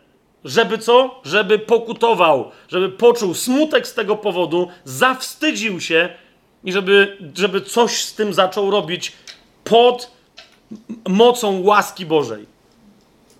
Tu tylko szybciutko, yy, bo niektórzy zaraz powiedzą, że e, ale Bóg nie chce choroby, Bóg nie chce. Powoli. Ja, yy, to, o czym tu mówimy, nie mówimy, że Bóg chce choroby. Ale zwróćcie uwagę, Jezus w jednym, tu w drugim miejscu, tam mówi, że, że, że tą kobietę Jezabel, że rzucy, rzuci e, na łoże, że tamtych, że wpędzi w wielki ucisk, że pozwoli na to, żeby zostali wpędzeni. Tu w 19 wersecie do Laodycei trzeciego rozdziału objawienia mówi, ja wszystkich, których miłuję, strofuję i karcę, czy też dyscyplinuję, albo ćwiczę, bądź więc gorliwy i pokutuj. Musimy sobie uświadomić, że czasem jest tak, że cierpienie fizyczne, on nie jest zgodne z wolą Bożą. Ok? A, ale Bóg szanuje naszą wolę, kiedy się wpędzamy my w grzech i dozwala takie cierpienie tylko i wyłącznie po co? Po to, żebyśmy wyszli z grzechu. Zobaczcie list y, y, y, do Hebrajczyków, bo nie, nie mi się teraz jakoś specjalnie dyskutować, ale od razu to zaznaczam, żeby to było jasne, że czasem niektórzy nie widzą, że właśnie zaczęła się ich pokuta, kiedy spada na nich jakieś cierpienie w życiu. Kołodami mówią, o Bóg jest dobry, czemu Bóg nie interweniuje? Może dlatego nie interweniuje, że chce Twojego pokutowania i powrotu do szczerości serca przed Nim. A wtedy zobaczysz Jego interwencję. Wtedy zobaczysz. Zobaczcie 12 rozdział listu do Hebrajczyków. 11 werset. Tam jest yy, wcześniej mowa o różnego rodzaju byciu napominanym i karanym przez Boga Także może, może nawet, można tego nawet częściowo doświadczyć jako bycia zdyscyplinowanym fizycznie. Tam jest mowa o tym, że, że chłopcy cenią sobie to, że czasem ojciec y, y, czepnął ich rózgą, tak? I, i, I szybko ich to przyprowadziło do właściwych zmysłów. Nie, nie, teraz nie mówię nic o biciu dzieci. Biblia w ogóle nic nie mówi o biciu dzieci. Mówi wyraźnie, dzieci mówi wyraźnie o biciu synów. Ok? Mówi o tym y, wyraźnie, I, i, ale jeszcze raz, tylko w takim zakresie, w jakim ma to przypomnieć e, synowi, który ufa ojcu, który, kiedy ma to przypomnieć synowi, e, że idzie w niewłaściwą stronę. E, ja wiem, że jest XXI wiek i wszyscy, o, Bóg straszny, e, dzieci biedne. Kto z was y, ćwiczył, i to mówię i do dziewczyn, i do, i, i, i do chłopaków tutaj, i do kobiet, i do mężczyzn, kto was kiedykolwiek ćwiczył na przykład sztuki walki, tego rodzaju rzeczy, kiedy po prostu trzeba się zmierzyć, wiecie, z bólem, z przeciwnikiem, który może ci coś zrobić i tak dalej, dla twojego bezpieczeństwa właśnie, żeby ci ktoś nie zrobił czegoś, dba się o to, żeby w ramach ćwiczeń, żeby były zachowane właściwe formy, wiecie o co mi chodzi, tak? Właściwy sposób blokowania, zadania ciosu, zbicia, uniknięcia ciosu i tak dalej. I teraz, kiedy w ramach tego ćwiczenia, mm, jak ktoś z was cokolwiek robił, z takich tradycyjnych sztuk walki, tak? E, bywa tak, że kiedy się robi formy, trener, kiedyś tak było, teraz chyba tak nie ma, bo to pewnie by za to poszedł do więzienia za znęcanie się nad dziećmi. Ale kiedyś tak było, tak? Że trener chodził jak cię dwa razy, jak ja pamiętam, dwa razy upomniał, że, że źle tyłek trzymasz, że ktoś cię kopnie i dostaniesz nie tam, gdzie trzeba, źle to trzymasz, źle masz wyprostowane plecy. Jak cię dwa razy upomniał i go dalej nie słuchasz, to za trzecim razem lekko cię trzepnął, tak? I wierzcie mi, jak ja tak dwa razy dostałem, raz w plecy, a raz właśnie w wewnętrzną stronę uda, jak tak, to od tej pory nigdy więcej już yy, wiedziałem dokładnie, o który moment chodzi, no nie? No po prostu, ciało pamięta. I Biblia mówi tylko i wyłącznie o tego rodzaju ćwiczeniu, tak? Że czasem ktoś dostał od ojca, e, żeby, żeby, żeby jak nie chce mentalnie, to żeby fizycznie mu unaocznić, że będzie jeszcze gorszy ból, jak się nie nauczy w danym miejscu robić to, co będzie dla niego najlepsze. To jest mały ból, który ma ustrzec przed strasznym bólem, a nawet śmiercią. I teraz w tym kontekście, w liście do Hebrajczyków w 12 rozdziale, w 11 wersecie, Paweł tam mówi: Żadne karanie w tej chwili nie wydaje się radosne, ale jest smutne.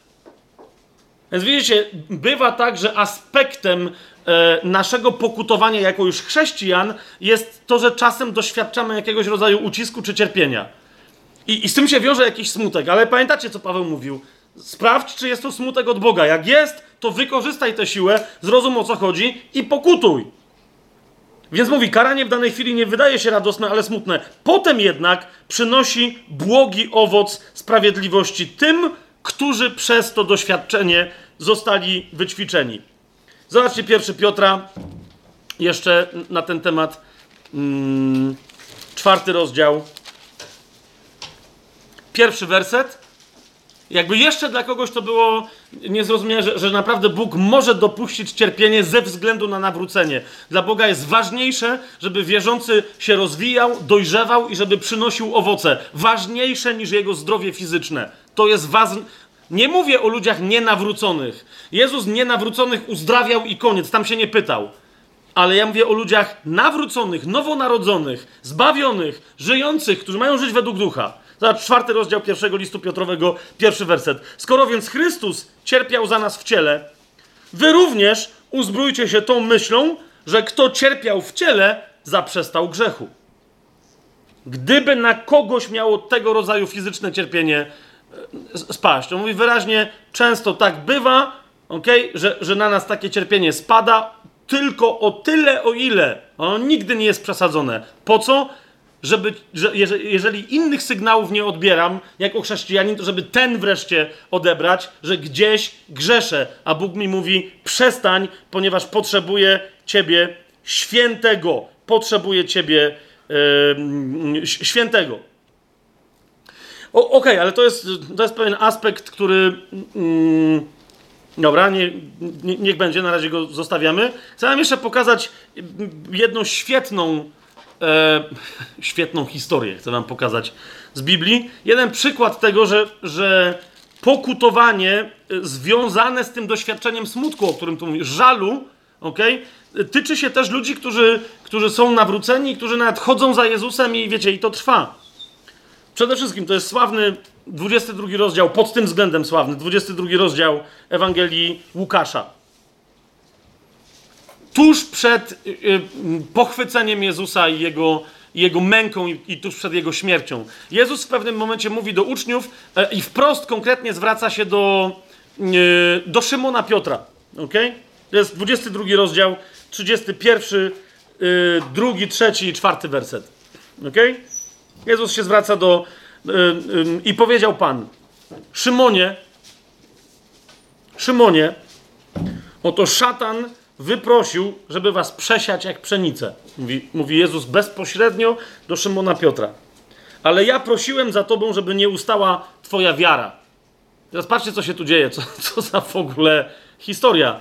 Jezus mówi do Szymona Piotra, który łazi za nim, który miał objawienie. Jezus powiedział, że to jest objawienie od Ojca, którego wyznał jeszcze przed śmiercią Jezusa. Wyznał, że mówi: Ty jesteś synem Bożym, ty jesteś Mesjaszem.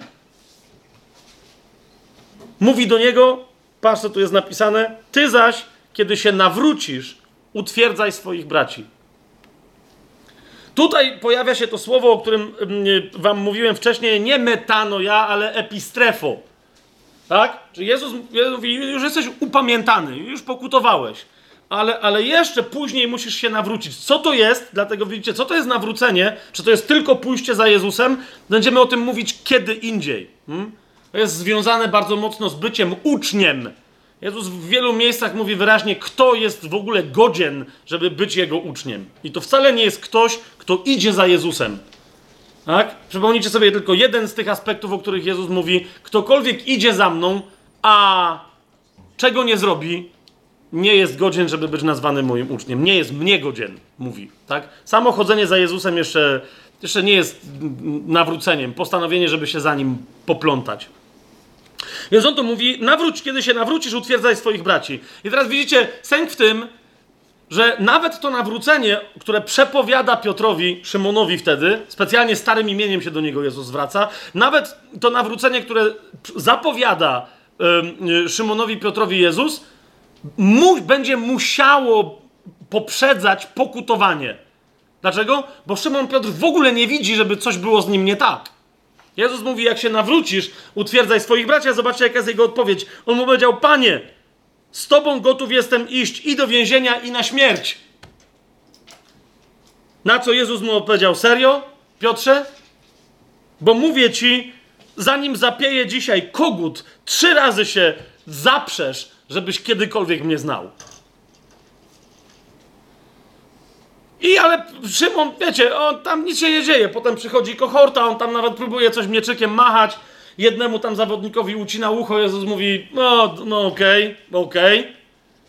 I potem rzeczywiście, jeszcze w tym rozdziale, jeszcze w tym rozdziale, Szymon się trzykrotnie zapiera Jezusa, żeby go w ogóle znał. Chociaż nie ma wcale strasznych okoliczności, aż tak, jak niektórzy później próbują je przedstawiać. I teraz, czy Jezus, czy, czy Szymon, kiedy, kiedy nagle sobie z tego zdaje sprawę, czy on się nawraca? Kochani, nie.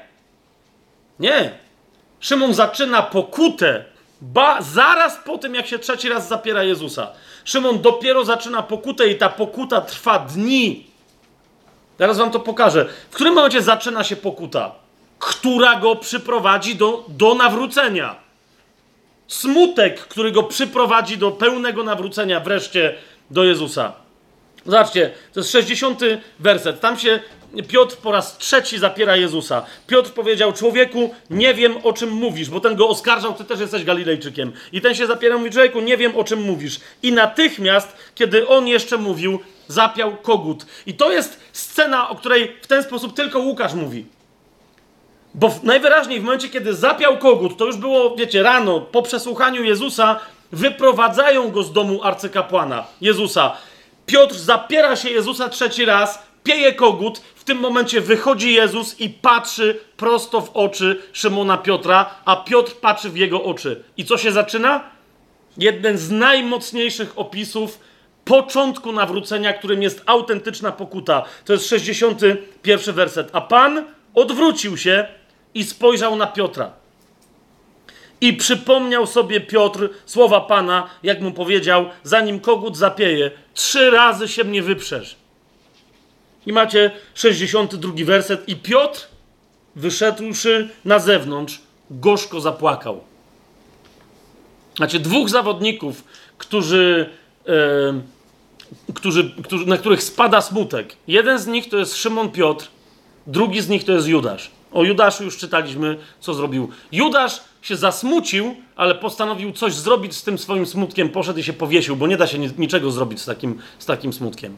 Szymon Piotr wyszedł na zewnątrz i gorzko zapłakał. Pozwolił swojemu sercu, po prostu wziął odpowiedzialność i pozwolił swojemu sercu doświadczyć druzgocącego, absolutnie druzgocącego smutku.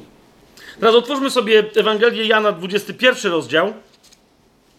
Jezus już zmartwychwstał, bo niektórzy mówią, no ale to wtedy Piotr się smucił i się nawrócił. Powoli, powoli. To nie jest jedyny moment, kiedy się Piotr zasmucił. On się później długo smucił i przyszedł moment kulminacji jego smutku, po której, jak już dotarł do tego smucenia się do końca i wiedział, od czego się ma odwrócić, postanowił zwrócić się tylko i wyłącznie do Jezusa i już nigdy więcej się od niego nie odwracać. To jest 21 rozdział. Widzicie, jak trzy razy Szymon Piotr się zaparł Jezusa. Jezus się go później, jak zmartwychwstały Jezus, tak? Szymon jest absolutnie oszalałym. Wow, Jezus zmartwychwstał. Wow! Jeszcze mogę jakoś podwracać rzeczy. Jezus z nim rozmawia, pyta go raz, czy ty mnie kochasz, pyta go drugi raz, czy ty mnie kochasz i pyta go trzeci raz. Zobaczcie, to jest 21 rozdział, 17 werset. Zapytał go po raz trzeci, Szymonie, synu Jonasza, miłujesz mnie? I Szymon, do niego dotarło, dlaczego Jezus się go trzy razy o to pyta. Ponieważ nie puszcza mu tego, co on zrobił. Rozumiesz? Jak zgrzeszysz, jak ja zgrzeszę, jako nawrócona, wierząca, zbawiona osoba, Jezus mi tego nie puści. Rozumiesz? Nie dlatego, że jest pamiętliwy ze względu na moje dobro, bo nie postąpię później nigdzie dalej. Będę się kręcił, stanę się religijnym człowiekiem, idącym na kompromis z religijnymi różnymi, nawet nie wyglądającymi na religijne, ale z religijnymi aspektami rzeczywistości. Pójdę na kompromis. Z ludźmi będę się układał, a Jezus chce, żebyśmy my szli tylko i wyłącznie za Nim. Nikogo między mną a Tobą, Ojcze. Tylko Jezus, który, kiedy widzę na Niego, widzę Ciebie który jest drogą, prawdą i życiem, drogą do ciebie bezpośrednią, która natychmiast, rozumiesz mnie, teleportuje do Ojca. Więc dlatego Jezus trzeci zapytał go po raz trzeci i zasmucił się Piotr, że go zapytał po raz trzeci: Miłujesz mnie? Widzisz? Piotr doskonale wie o co chodzi. Zasmucił się, ale nie ma tego za złe Jezusowi. Tylko wreszcie, tylko wreszcie uczciwie mu odpowiada trzeci raz Odpowiedział mu, panie, ty wszystko wiesz. Ty wiesz, że ja cię miłuję. Nie ja. Ty to wiesz. Tak cię miłuję, jak ty to wiesz. Zostawiam to twojej ocenie i twojemu osądowi. Ja ci już nie będę tłumaczył, że jestem gotowy iść z tobą do więzienia i na śmierć. Nie, nie, nie, nie. Nie wiem. Ty to wiesz. Poddaję się twojej łasce.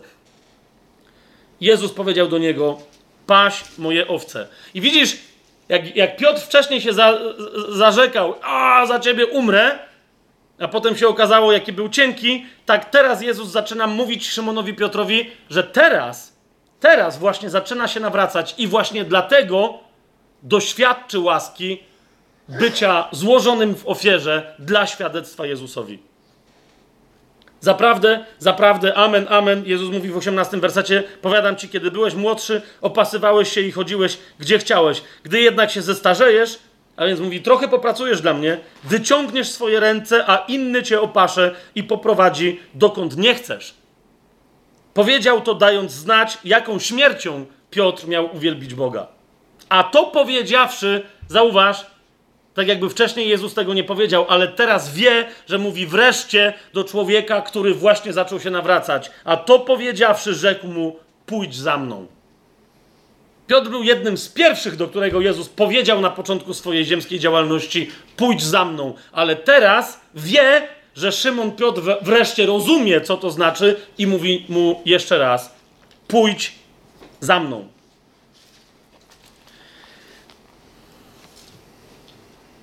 Teraz, kochani, ma, mamy jeden y, y, temat, który znów musimy, musimy go poruszyć. Chcę, chcę to dzisiaj wszystko zmieścić, żeby później ktoś w jednym rzucie mógł też się tym zająć. Mianowicie jest takie pytanie, czy, czy pokuta, ten smutek musi w pewnym momencie stać się wyznawaniem swoich grzechów na zewnątrz komuś innemu. Nie, nie że Bogu, tak? ale czy w ogóle, tak? Czy Bogu lub komuś innemu, czy, czy mamy wyznawać swoje grzechy? Bardzo istotny, bardzo istotny mm, element. Niektórzy mówią, że absolutnie tak. Bo widzicie to, o czym ja teraz mówię. Yy, mówią, że nie było prawdziwej pokuty, twoje wyznanie Jezusa jest nieważne, e, chrzest jest nieważny, w ogóle wszystko jest nieważne, jeżeli nie było pokuty, która się formalnie wyraziła jako wyznawanie swoich grzechów najlepiej przed drugim człowiekiem. Skąd mamy takie koncepcje? Na przykład w księdze. Ka- Dobra, nie będziemy tego nawet cytować. Ale nie wierzcie mi na słowo, tylko sobie potem sprawdźcie. W księdze kapłańskiej, w piątym rozdziale, w piątym wersecie. W 26 rozdziale, w 40 bodaj wersecie, tak? Ma, y, jest wyraźnie powiedziane, że ktokolwiek zgrzeszy tam konkretnymi, określonymi grzechami, ma przyjść do kapłanów i wyznać te swoje grzechy. Potem dopiero może być złożona ofiara i pod tylko tym warunkiem, ok, żalu za grzechy, wyznania tych swoich grzechów i złożenia ofiary, tylko i wyłącznie pod tym mm, warunkiem y, te grzechy będą mu przebaczone. Wygląda na to, że tak robił Jan Chrzciciel. Zobaczcie Ewangelię Mateusza, trzeci rozdział. Yy, piąty i szósty werset. Wtedy przychodziła do niego Jerozolima oraz cała Judea i cała okolica nad Jordanem i byli przez niego chrzczeni w Jordanie, wyznając swoje grzechy. Komu wyznawali te grzechy? Ja, Janowi Chrzcicielowi. Ehm, ale być może, że inni, którzy tam stali w kolejce, tłoczyli się i tak dalej, że też te grzechy słyszeli. Tak? Tego nie wiemy. I teraz, ponieważ w Nowym, w nowym Przymierzu, a to jest ok, ale ktoś powie, Jan Chrzciciel to jest, to, to jest jeszcze Stare Przymierze, mimo że w Ewangeliach opisany. Inni mówią, ale mamy praktykę wyznawania grzechów przed człowiekiem e, opisaną w innych miejscach Nowego Przymierza. Zatem powinniśmy to robić. Skochani, jaka jest moja opinia? Nie będziemy, to, to, to, więcej będziemy mówić o tym przy okazji rozważania chrztu, ale odnieśmy się do tego na tyle y, roztropnie, na ile się da teraz. Otóż te fragmenty, zaraz je przytoczę, w których jest mowa o tym, żeby wyznawać swoje grzechy przed innymi, to tak, to jest element, to jest część pokuty, ale uważajcie, taką tezę stawiam, to jest część pokuty charakterystycznej dla człowieka zbawionego i już nowonarodzonego. Ok? A nie ma według mnie żadnego fragmentu, który by pokazywał i kazał ludziom, którzy dopiero przychodzą po zbawienie do Jezusa, chcą wyznać wiarę w Niego, żeby nie ma żadnego, według mnie, słowa, które by wyraźnie wskazywało, na żadnego, które by wyraźnie wskazywało, że tacy ludzie, dopóki nie wyznają swoich grzechów, do, dopóty nie będą mogli wyznać Jezusa jako Pana ani swojej wiary w Jego zmartwychwstanie. Według mnie nie ma czegoś takiego. Czy mówię w związku z tym, żeby tego nie praktykować? Nie, nie mówię tego. Dlaczego? Ponieważ wiem, że niektórym ludziom w niektórych określonych sytuacjach jest to absolutnie potrzebne. Ja na przykład miałem takie doświadczenie, miałem takie doświadczenie w kościele katolickim. Tak? To, była, to nie była normalna, zwyczajna spowiedź, tylko to była tak zwana spowiedź generalna. Ja nigdy w życiu czegoś takiego nie, nie, nie, nie, nie, nie, nie zrobiłem. Do niej przystąpiłem i spowiadałem się cały dzień. Naprawdę. Spowiednik coś tam mi zaczął tłumaczyć. Że ja mu powiedziałem, że w ogóle czeku. Ja nie z tą gadam, nie? Tu robisz swoje, ja po prostu chcę to powiedzieć przed Bogiem, bo zwariuję, tak? I, I wiecie, ale to był wyraz mojej pokuty tego, co czułem na temat tego, co zrobiłem w swoim życiu i jednocześnie na temat całej swojej grzeszności. Y, ostatnio rozmawiałem z człowiekiem, który to samo mi powiedział, że jak się zaczął nawracać, yy, yy, to był jakiś tam ruch, chyba odnowa charyzmatyczna w kościele katolickim, ale nie jestem tego pewien. Ktoś mu tam powiedział, że poszedł do spowiedzi właśnie takiej dużej i on mówi, że, że wypisał sobie wszystko na iluś tam kartkach A4, różne grzechy z całego swojego życia, przyszedł do tej spowiedzi, mówi w ogóle nie, nie zajarzył tam jakiegoś, to nie w kościele, w konfesjonale, tylko gdzieś tam tak prywatnie. Ja zresztą też ta, tak to, to, to zrobiłem i mówi, że wyjął tą kartkę, jak zaczął czytać te grzechy, zaczął płakać. Mówi, że nie miał tego przy przygotowaniu i tak dalej straszliwie płakać. On nawet nie bardzo wiedział, co czyta, tak? Ale mówi, że im bliżej był końca tej listy, tym mniej płakał. Jak powiedział, przeczytał ostatnią rzecz, którą tam miał, wiedział, że może to teraz potargać i że ma przebaczone. Rozumiecie, o co mi chodzi? Więc jakby przy okazji tego aktu de facto dokonała się pokuta w sercu, zasmucenie i obrzydzenie w stosunku do grzechów i do grzeszności swojej. Jednak co chcę powiedzieć? Że według mnie jest to możliwe, niekoniecznie y, jakby ten stan i ten akt, wiecie, tego rodzaju właśnie skrucha jest możliwa bez wyznawania jakichś tam grzechów szczegółowych czy robienia, wiecie, generalnej spowiedzi w cudzym słowie. I wręcz powiedziałbym, że w niektórych przypadkach, jeżeli ktoś by z tego zrobił jakiś dogmat, że to musi tak być, bo jak nie, mam wrażenie, że często bardziej potrzebują tego ludzie na zewnątrz, żeby mieć pewność, czy wiecie, czy, czy właściwy znowu obrzęd został mm, y, zrobiony. Nawet w y, protestanckich czy, czy postprotestanckich, charyzmatycznych, ewangelikalnych kościołach. Różnych, tak? I niektórzy mówią, że nie, musi to być, bo jak nie, to. Je, jeszcze raz, wtedy po, możemy wpaść w innego rodzaju błąd. Tak? Że ludzie, którzy tak robią, mogą wpaść w dziwny błąd, że nie oddali Bogu całej swojej grzeszności, ale że oddali tylko tę swoją grzeszność i te grzechy, które ich gnębiły od momentu, kiedy zaczęli grzeszyć, do momentu nawrócenia. Wiecie o co mi chodzi, tak? Ale, za, ale, ale mogą wpaść w błędne rozumienie, że jak od tej pory coś się stanie, że to nie zostało objęte dziełem krzyża. No to jest nieprawda. Jezus umarł za mnie, kiedy mnie w ogóle jeszcze nie było na świecie i oddał swoje życie w ofierze, za które moje grzechy? Od pierwszego do tego, kiedy się nawróciłem, czy za wszystkie? No, myślę, że odpowiedź jest, jest jasna. Za wszystkie. Za wszystkie. Więc jeżeli ktoś w ramach pokuty przychodzi do nawrócenia, to, to rozumiesz, to, to musi mieć tę świadomość. I my się musimy upewnić, czy jak on czasem wyznaje wtedy grzechy, czy on czasem nie wchodzi w jakieś błędne doświadczenie, że coś tam się pokiczkało i że on do, do, tego momentu jest łaską zbawiony przez wiarę, a od tego momentu sam się musi zbawiać z pozostałych swoich grzechów. Jasne? Okej, okay, ale niektórzy powiedzą, yy, no mamy na przykład yy, list Jakuba. Zobaczcie list Jakuba, piąty rozdział. Szesnasty werset. Tam jest właśnie mowa o tym, że ktoś choruje. Znowu wyraźnie jest tam wskazane, że no pewnie choruje dlatego, że, że właśnie jako zamiast być uczniem, to sobie pozwolił na to, że, żeby wpaść w jakieś grzechy. 14 werset y, 5 rozdziału, rozdziału listu Jakubowego. Choruje ktoś wśród was, niech przywoła starszych kościoła, czy też starszych zboru i niech się modlą E, nad nim, namaszczając go olejem w imię Pana, a modlitwa wiary uzdrowi chorego i Pan go podźwignie. Jeżeli zaś popełnił grzechy, będą mu przebaczone. I w tym kontekście pojawia się właśnie ten szesnasty werset. Wyznawajcie sobie nawzajem upadki i módlcie się jedni za drugich, abyście byli uzdrowieni. Wiele może usilna modlitwa sprawiedliwego. To jest inny sposób, tak? Nie możesz wezwać starszych zboru, nie wiem, zbór nie ma starszych, jest młody, jesteś, w, nie wiem, w służbie, coś tam się dzieje.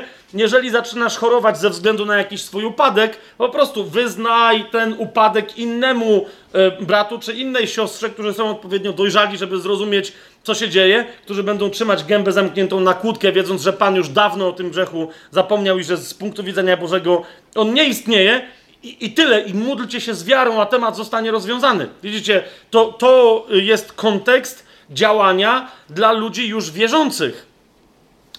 Po co? Żeby odzyskać zbawienie? Nie, żeby odzyskać możliwość przepływu łaski przez moje życie, żeby wrócić na drogę bycia owocnym i przynoszenia owoców. Niektórzy powołują się na pierwszy list Jana, przeskoczmy listy Piotrowej i, i idźmy do, do Jana, do pierwszego listu Janowego i mówią, ej, zaraz, ale tam jest wyraźnie powiedziane, żeby wyznawać grzechy e, przy doświadczeniu e, zbawienia. To jest pierwszy rozdział pierwszego listu Janowego. Ósmy werset i następne. Jeżeli mówimy, że nie mamy grzechu, sami siebie zwodzimy i nie ma w nas prawdy mówi Jan. Jeżeli wyznajemy nasze grzechy, Bóg jest wierny i sprawiedliwy, aby nam przebaczyć grzechy i oczyścić nas z wszelkiej nieprawości. Jeżeli mówimy, że nie zgrzeszyliśmy, robimy z niego kłamcę i nie ma w nas jego słowa. I ludzie mówią, widzisz, tu chodzi o doświadczenie zbawienia. Serio, rozdział drugi. To jest kontynuacja tej samej myśli. Moje dzieci, piszę wam to, abyście nie grzeszyli. Moje dzieci, on to pisze do kościoła, abyście nie grzeszyli. Jeżeli jednak ktoś grzeszy, mamy orędownika u Ojca, Jezusa Chrystusa Sprawiedliwego. I on jest, już jest przebłaganiem za nasze grzechy, a nie tylko za nasze, lecz także za grzechy całego świata. I, i tam dalej rozwija myśl. On wyraźnie pisze do kościoła, mówi y, o tym, że daje tu sposób, mówi tak, wyznawajcie grzechy, jeżeli je macie. Jeżeli je macie, ale jeszcze raz, ale mówi, piszę wam to, żebyście nie grzeszyli. I potem, jak rozwija yy, tę myśl, trzeci werset z drugiego rozdziału mówi: Po tym poznajemy, że go znamy, jeżeli zachowujemy jego przekazania.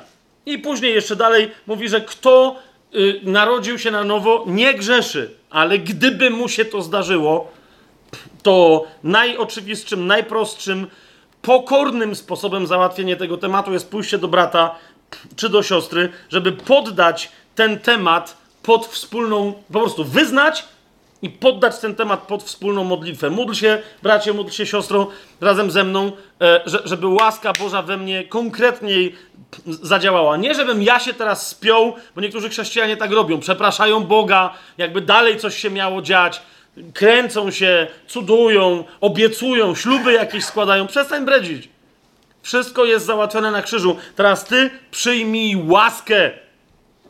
Nasz list do Rzymian, który mówi, co prawda w tym kontekście mówi o chrzcie, no ale właśnie, mówi, że i chrzest niczego nam magicznie nie załatwia, tylko nas otwiera na, na łaskę, dzięki której, kiedy my ją mamy, mo możemy, dzięki której, nie dzięki swoim wysiłkom, ale dzięki której to łasce możemy wykaraskać się ze swoich grzechów i zacząć przynosić owoce. To jest szósty rozdział, siódmy werset, powiedzmy listu do Rzymian. Kto bowiem umarł, bo tam chodzi o to, że będąc zanurzeni w, w chrzcie, w imieniu Jezusa Chrystusa zanurzamy się w Jego śmierci. I jednocześnie decydujemy się, że to, to ma oznaczać także naszą śmierć.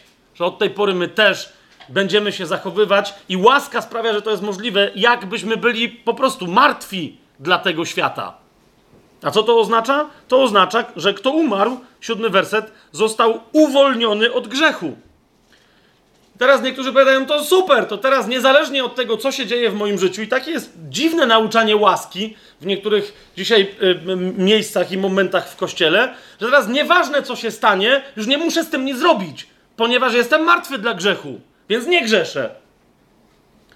Widzicie, to wtedy się aplikuje to, co powiedział Jan. Jak ktoś tak mówi, kiedy grzeszy, a mówi, że nie grzeszy, to jest kłamcą i z Boga robi kłamcem. Mówi, mm, mm, mm. I to samo mówi Paweł, że, że skoro jesteśmy uwolnieni od grzechu, to teraz mamy zaangażować swoją wolę, bo wreszcie możemy, bo wreszcie mamy siłę pochodzącą od łaski Pana, żeby tę wolę swoją zaangażować. Do czego? Zobacz, dwunasty werset i następne. Niechże więc grzech, mówi, nie króluje w waszym śmiertelnym ciele, żebyście mieli mu być posłuszni w jego porządliwościach. I nie oddawajcie waszych członków jako oręża niesprawiedliwości grzechowi, ale oddawajcie, to są wasze czynności. Nie czekajcie, aż łaska to zrobi. Miejcie pewność, że łaska wam w tym pomoże, ale to jest wasza czynność. Oddawajcie samych siebie Bogu jako ożywieni z martwych i wasze członki jako oręż sprawiedliwości Bogu. Grzech bowiem nie będzie nad wami panował, bo nie jesteście pod prawem, ale pod łaską. Cóż więc, 15 werset kluczowy dla nauczania łaski w tym, w tym kontekście. 15 werset. Cóż więc, będziemy grzeszyć, bo nie jesteśmy pod prawem, ale pod łaską? Paweł mówi: Nie daj Boże! Nie daj Boże! jeżeli, właśnie jeżeli ktoś jest nowonarodzony, a dalej grzeszy, to jest dowód na to, że nie jest pod łaską, ale że wrócił pod prawo i że próbuje swoją własną, swoimi własnymi wysiłkami cokolwiek zmienić. Zobacz, yy, siódmy werset. Siódmy rozdział, pierwszy werset tego samego listu do Rzymian. Paweł mówi, czy nie wiecie, bracia, bo mówię do znających prawo, że prawo panuje nad człowiekiem, dopóki on żyje? Zobaczcie, co się dzieje. Jak panuje? Nie w duchu, nad Twoim ciałem, ponieważ to ciało nigdy, aż do swojego kompletnego strzeźnięcia w prochu śmierci, nigdy nie przestanie być yy, ciałem poddanym prawu grzechu i śmierci. I to, to ma na myśli tylko Paweł. Tak? I dlatego, Paweł mówi, dlatego macie chrzest, żeby w was zaczęła wreszcie łaska działać ku uświęceniu. Czwarty werset, zobacz. Tak i wy, moi bracia, zostaliście uśmierceni dla prawa przez ciało Chrystusa, abyście należeli do innego, to znaczy tego, który został wskrzeszony z martwych, abyśmy przynosili Bogu owoc. Zostaliście uśmierceni. Łaskę może zademonstrować ten, kto się cieszy w swoim życiu, że nie grzeszy, ale przynosi owoce. Jak ktoś grzeszy i mówi, że a nie ma sprawy, bo jestem pod łaską, to jest dowód na to, że nie jest pod łaską, że grzeszy. Czy ten temat jest jasny? Czy ten temat jest jasny? O wyznawaniu jeszcze dwa tylko mm, mm, cytaty i skończymy. Ewangelia Mateusza, zobaczcie, piąty rozdział, 24 werset. To jest skazanie na górze, a więc, a więc wiadomo, nauczanie dla tych, którzy przyjmą zbawienie w przyszłości, będą żyli z łaski. 24 werset. Jak e, Jezus mówi, jak ktoś z was chce się modlić, idzie e, do, do świątyni, chce złożyć dar Bogu, co, co komu mówi, e, fajnie. Ale jeżeli Zobacz, 23 werset i 24. Jeżeli przyniesiesz swój dar na ołtarz i tam przypomnisz sobie, że twój brat ma coś przeciwko tobie, ty sobie przypomnisz. Jezus mówi, to najpierw załatw tę sprawę. To jest jeden z aspektów wyznawania naszych grzechów. Idź i wyznaj temu bratu. I spróbuj to załatwić. 24 werset. Zostaw swój dar tam przed ołtarzem, idź i najpierw pojednaj się ze swoim bratem, a potem przyjdź i ofiaruj swój dar. Zobaczcie, szósty rozdział, dwunasty werset. Modlitwa Ojcze Nasz. To jest to. To jest modlitwa ucznia, modlitwa zbawionej osoby. Wciąż modlimy się, dwunasty werset, przebacz nam nasze winy dokładnie tak, jak my przebaczamy tym, którzy przeciw nam zawinili. Jezus powiedział, żebyśmy się tak modlili, żebyśmy my mieli gwarancję, że, że rozumiecie, bo my chcemy, żeby nam było przebaczone. To Jezus mówi, to, to ustalcie, żeby wam było przebaczone, tak jak wy przebaczacie. Ok? Żeby ktoś do was nie przyszedł i żebyście wy czasem go nie odrzucili i nie powiedzieli, a spoduwa, trochę cię ponienawidzę. Nie, nie, nie, to wtedy również ty, twoja, modli, twoja modlitwa straci skuteczność. W psalmach jest w paru miejscach, w samych tylko psalmach powiedziane, tak? Najpierw wyznam mój grzech, żeby moja modlitwa mogła być przez Boga wysłuchana. Bo dopóki grzech mnie okrywa, to tyle. Ja się modlę do osłonki, którą sobie zbudowałem przy pomocy mojego grzechu. I wreszcie ostatnia, ostatnia rzecz, yy, yy, kochani, i na tym zakończymy yy, dzisiaj ten nasz temat. Nie, nie doszedłem do Królestwa Niebieskiego, dobra, ale to. I, i jeszcze do tych kobiet, to. jeszcze najwyraźniej nie czas na nie. Ale, ale sami widzicie, że to, że to jest bardzo, bardzo, bardzo, bardzo ważna rzecz. E, o, oczywiście przy tej okazji niektórzy zapytają, no, przy tym wyznawaniu chrześcijana, chrzest Jezusowy. Mm, kochani, chrzest Jana był ważny. Chrzest Jana był na odpuszczenie grzechów. E, bo niektórzy znajdują fragmenty w Biblii, które o tym wyraźnie mówią, i ja mówię, tak. Więc pytają potem, czym się różnił chrzest Jana od chrztu w imieniu Jezusa? Czym, czy, co to za różnica? Czy, czy to wyznawanie jest jakiegoś rodzaju formą chrztu Janowego dla nas, czy nas obowiązuje, czy nie? To też jeszcze jest inny temat. Nam wystarczy chrzest w imieniu Jezusa, e, ale czym on się, e, wiecie, wtedy, kiedy naraz wręcz mogły wręcz dwa chrzty zaistnieć, Janowy i Jezus w momencie zaczął chrzcić.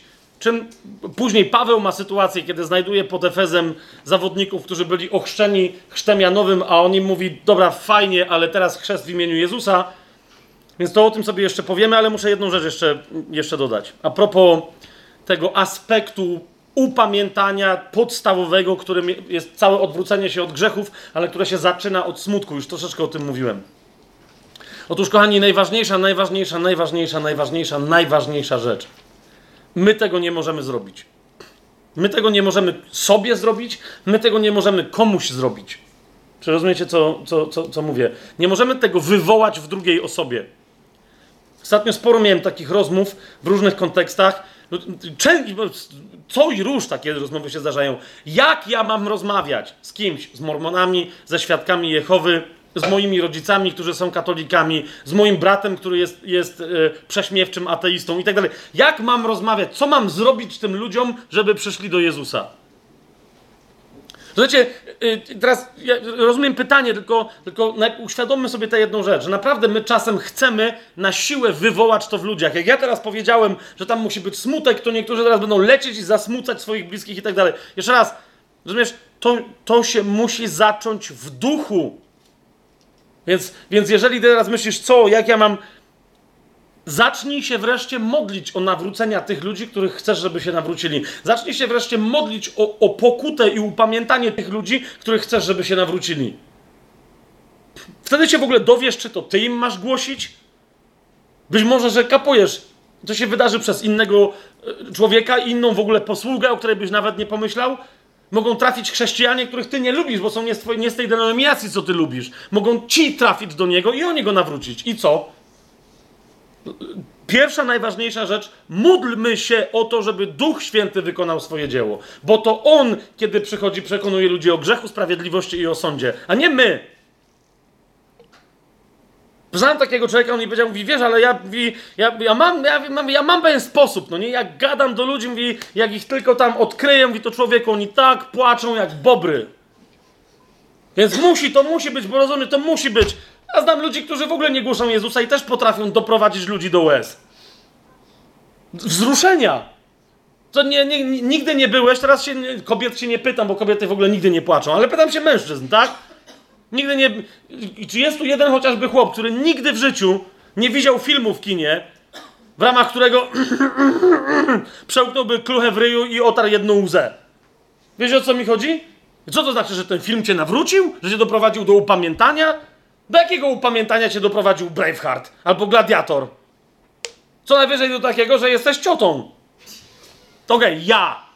Ja. E, wybaczcie mi teraz wyrażenie. Zacytowałem swoją własną myśl na swój własny temat. Po obejrzeniu Gladiatora. No, okej. Okay. Będąc już chrześcijaninem, sobie powiem, okej, okay. jeżeli to by była prawdziwa historia jakiegoś chłopa, który w ogóle wierzył w jakieś figurki, które tam stawiał, swojej żony i swoich dzieci, to dziękuję bardzo. Ja jestem wyznawcą Jezusa i o to, gdzie jestem. Więc można ludzi doprowadzić, rozumiesz, cieleśnie, można ludzi doprowadzić po ludzku do upamiętania, ale co wtedy uzyskujesz? Ludzkie, cielesne, w najlepszym wypadku duszewne upamiętanie. Nie daj się zwieść. W dodatku ten, nie chodzi o to, że ten człowiek cię robi w konia, nie daj się zwieść sobie.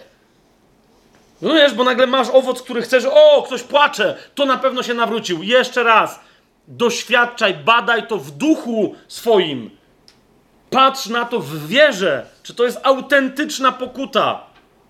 Patrz na to w wierze. Jak nie, to się wycofaj z tej ewangelizacji. Powiedz no ale to ja nie wiem, co mam dalej robić. No to skończ. Wróć do modlitwy. Czas najwyższy, żebyśmy wreszcie zaczęli więcej się modlić, więcej walczyć na modlitwie, więcej się wstawiać i za tych, którzy mają się upamiętać i nawrócić, i za tych nawet, którzy są już nawróceni. No, czyli list do Kolosan. Dobra, miały być ostatnie, ale Dobra, tradycji niech będzie zadość. List do Kolosan. Jed, jeden tylko facet, no ale jaki genialny facet. Jeden tylko facet. Jaką pochwałę dostaje. Jakby tak od niechcenia od Pawła. Dobry Boże, jaka to jest pochwała. To Duch Święty zapisał, powiedział, Pawle, napisz tak. No chcę, żeby wszyscy wiedzieli. List do Kolosan, czwarty rozdział, dwunasty werset. Epafras siedzi obok, a Paweł dyktuje. Kto wie, czy nawet on to nie, nie, nie no pewnie Łukasz pisał. Epafras siedzi i mówi, Pawle, daj się spokój, a Paweł zamknij się. To musi być napisane. Ja mówi, dobra, to pisz. Czwarty rozdział, dwunasty werset listu do Kolosan. Pozdrawia was Epafras, który pochodzi spośród was. Sługa Chrystusa. Zawsze oto walczący za was w swoich modlitwach, abyście byli doskonali i zupełni we wszelkiej woli Boga. Rozumiecie? Nie, nie, tylko zresztą modlący się za Kolosan, ale za tych z Laodycei i za tych z Hierapolis, yy, co wynika yy, z 13 wersetu też, tak? Wydaje mu bowiem świadectwo, że gorliwie troszczy się o was i o tych, którzy są w Laodycei i, w Hierapolis. Walczy, rozumiesz? Tu jest powiedziana, to, to jest walka zawodnika, który przystąpił do zawodów, które trwają wiele dni i, i się bije w zapasach, czy jako gladiator. To jest ktoś, kto wystąpił w zawodach i wie, że musi dojść do finałowego pojedynku i w nim jeszcze wygrać. I to jest to, co robi Epafras za ludzi, którzy już są nawróceni z kościołów w Kolosach, w Hierapolis i w Laodycei. I Paweł to nazywa troską. A zauważ, ile my dzisiaj mamy troski, jak widzisz kogoś, kto grzeszy w kościele. I to zawsze widzimy wyraźnie. Ktoś kogoś obgaduje, ktoś coś głupio zrobił. Ile minut trwała moja dyskusja z tobą na temat, co zrobić w rzekomej trosce, co zrobić z tą osobą, a ile godzin trwała moja modlitwa za tą osobę. Rozumiesz, o co mi idzie? Bo, bo ja potem mogę 10 dni z tobą rozmawiać, co zrobić z tą osobą, nic z tego wyniknie. 15 minut walki o tą osobę jest w stanie zdziałać cuda, ponieważ we mnie, jak i w tej osobie działa Duch Święty.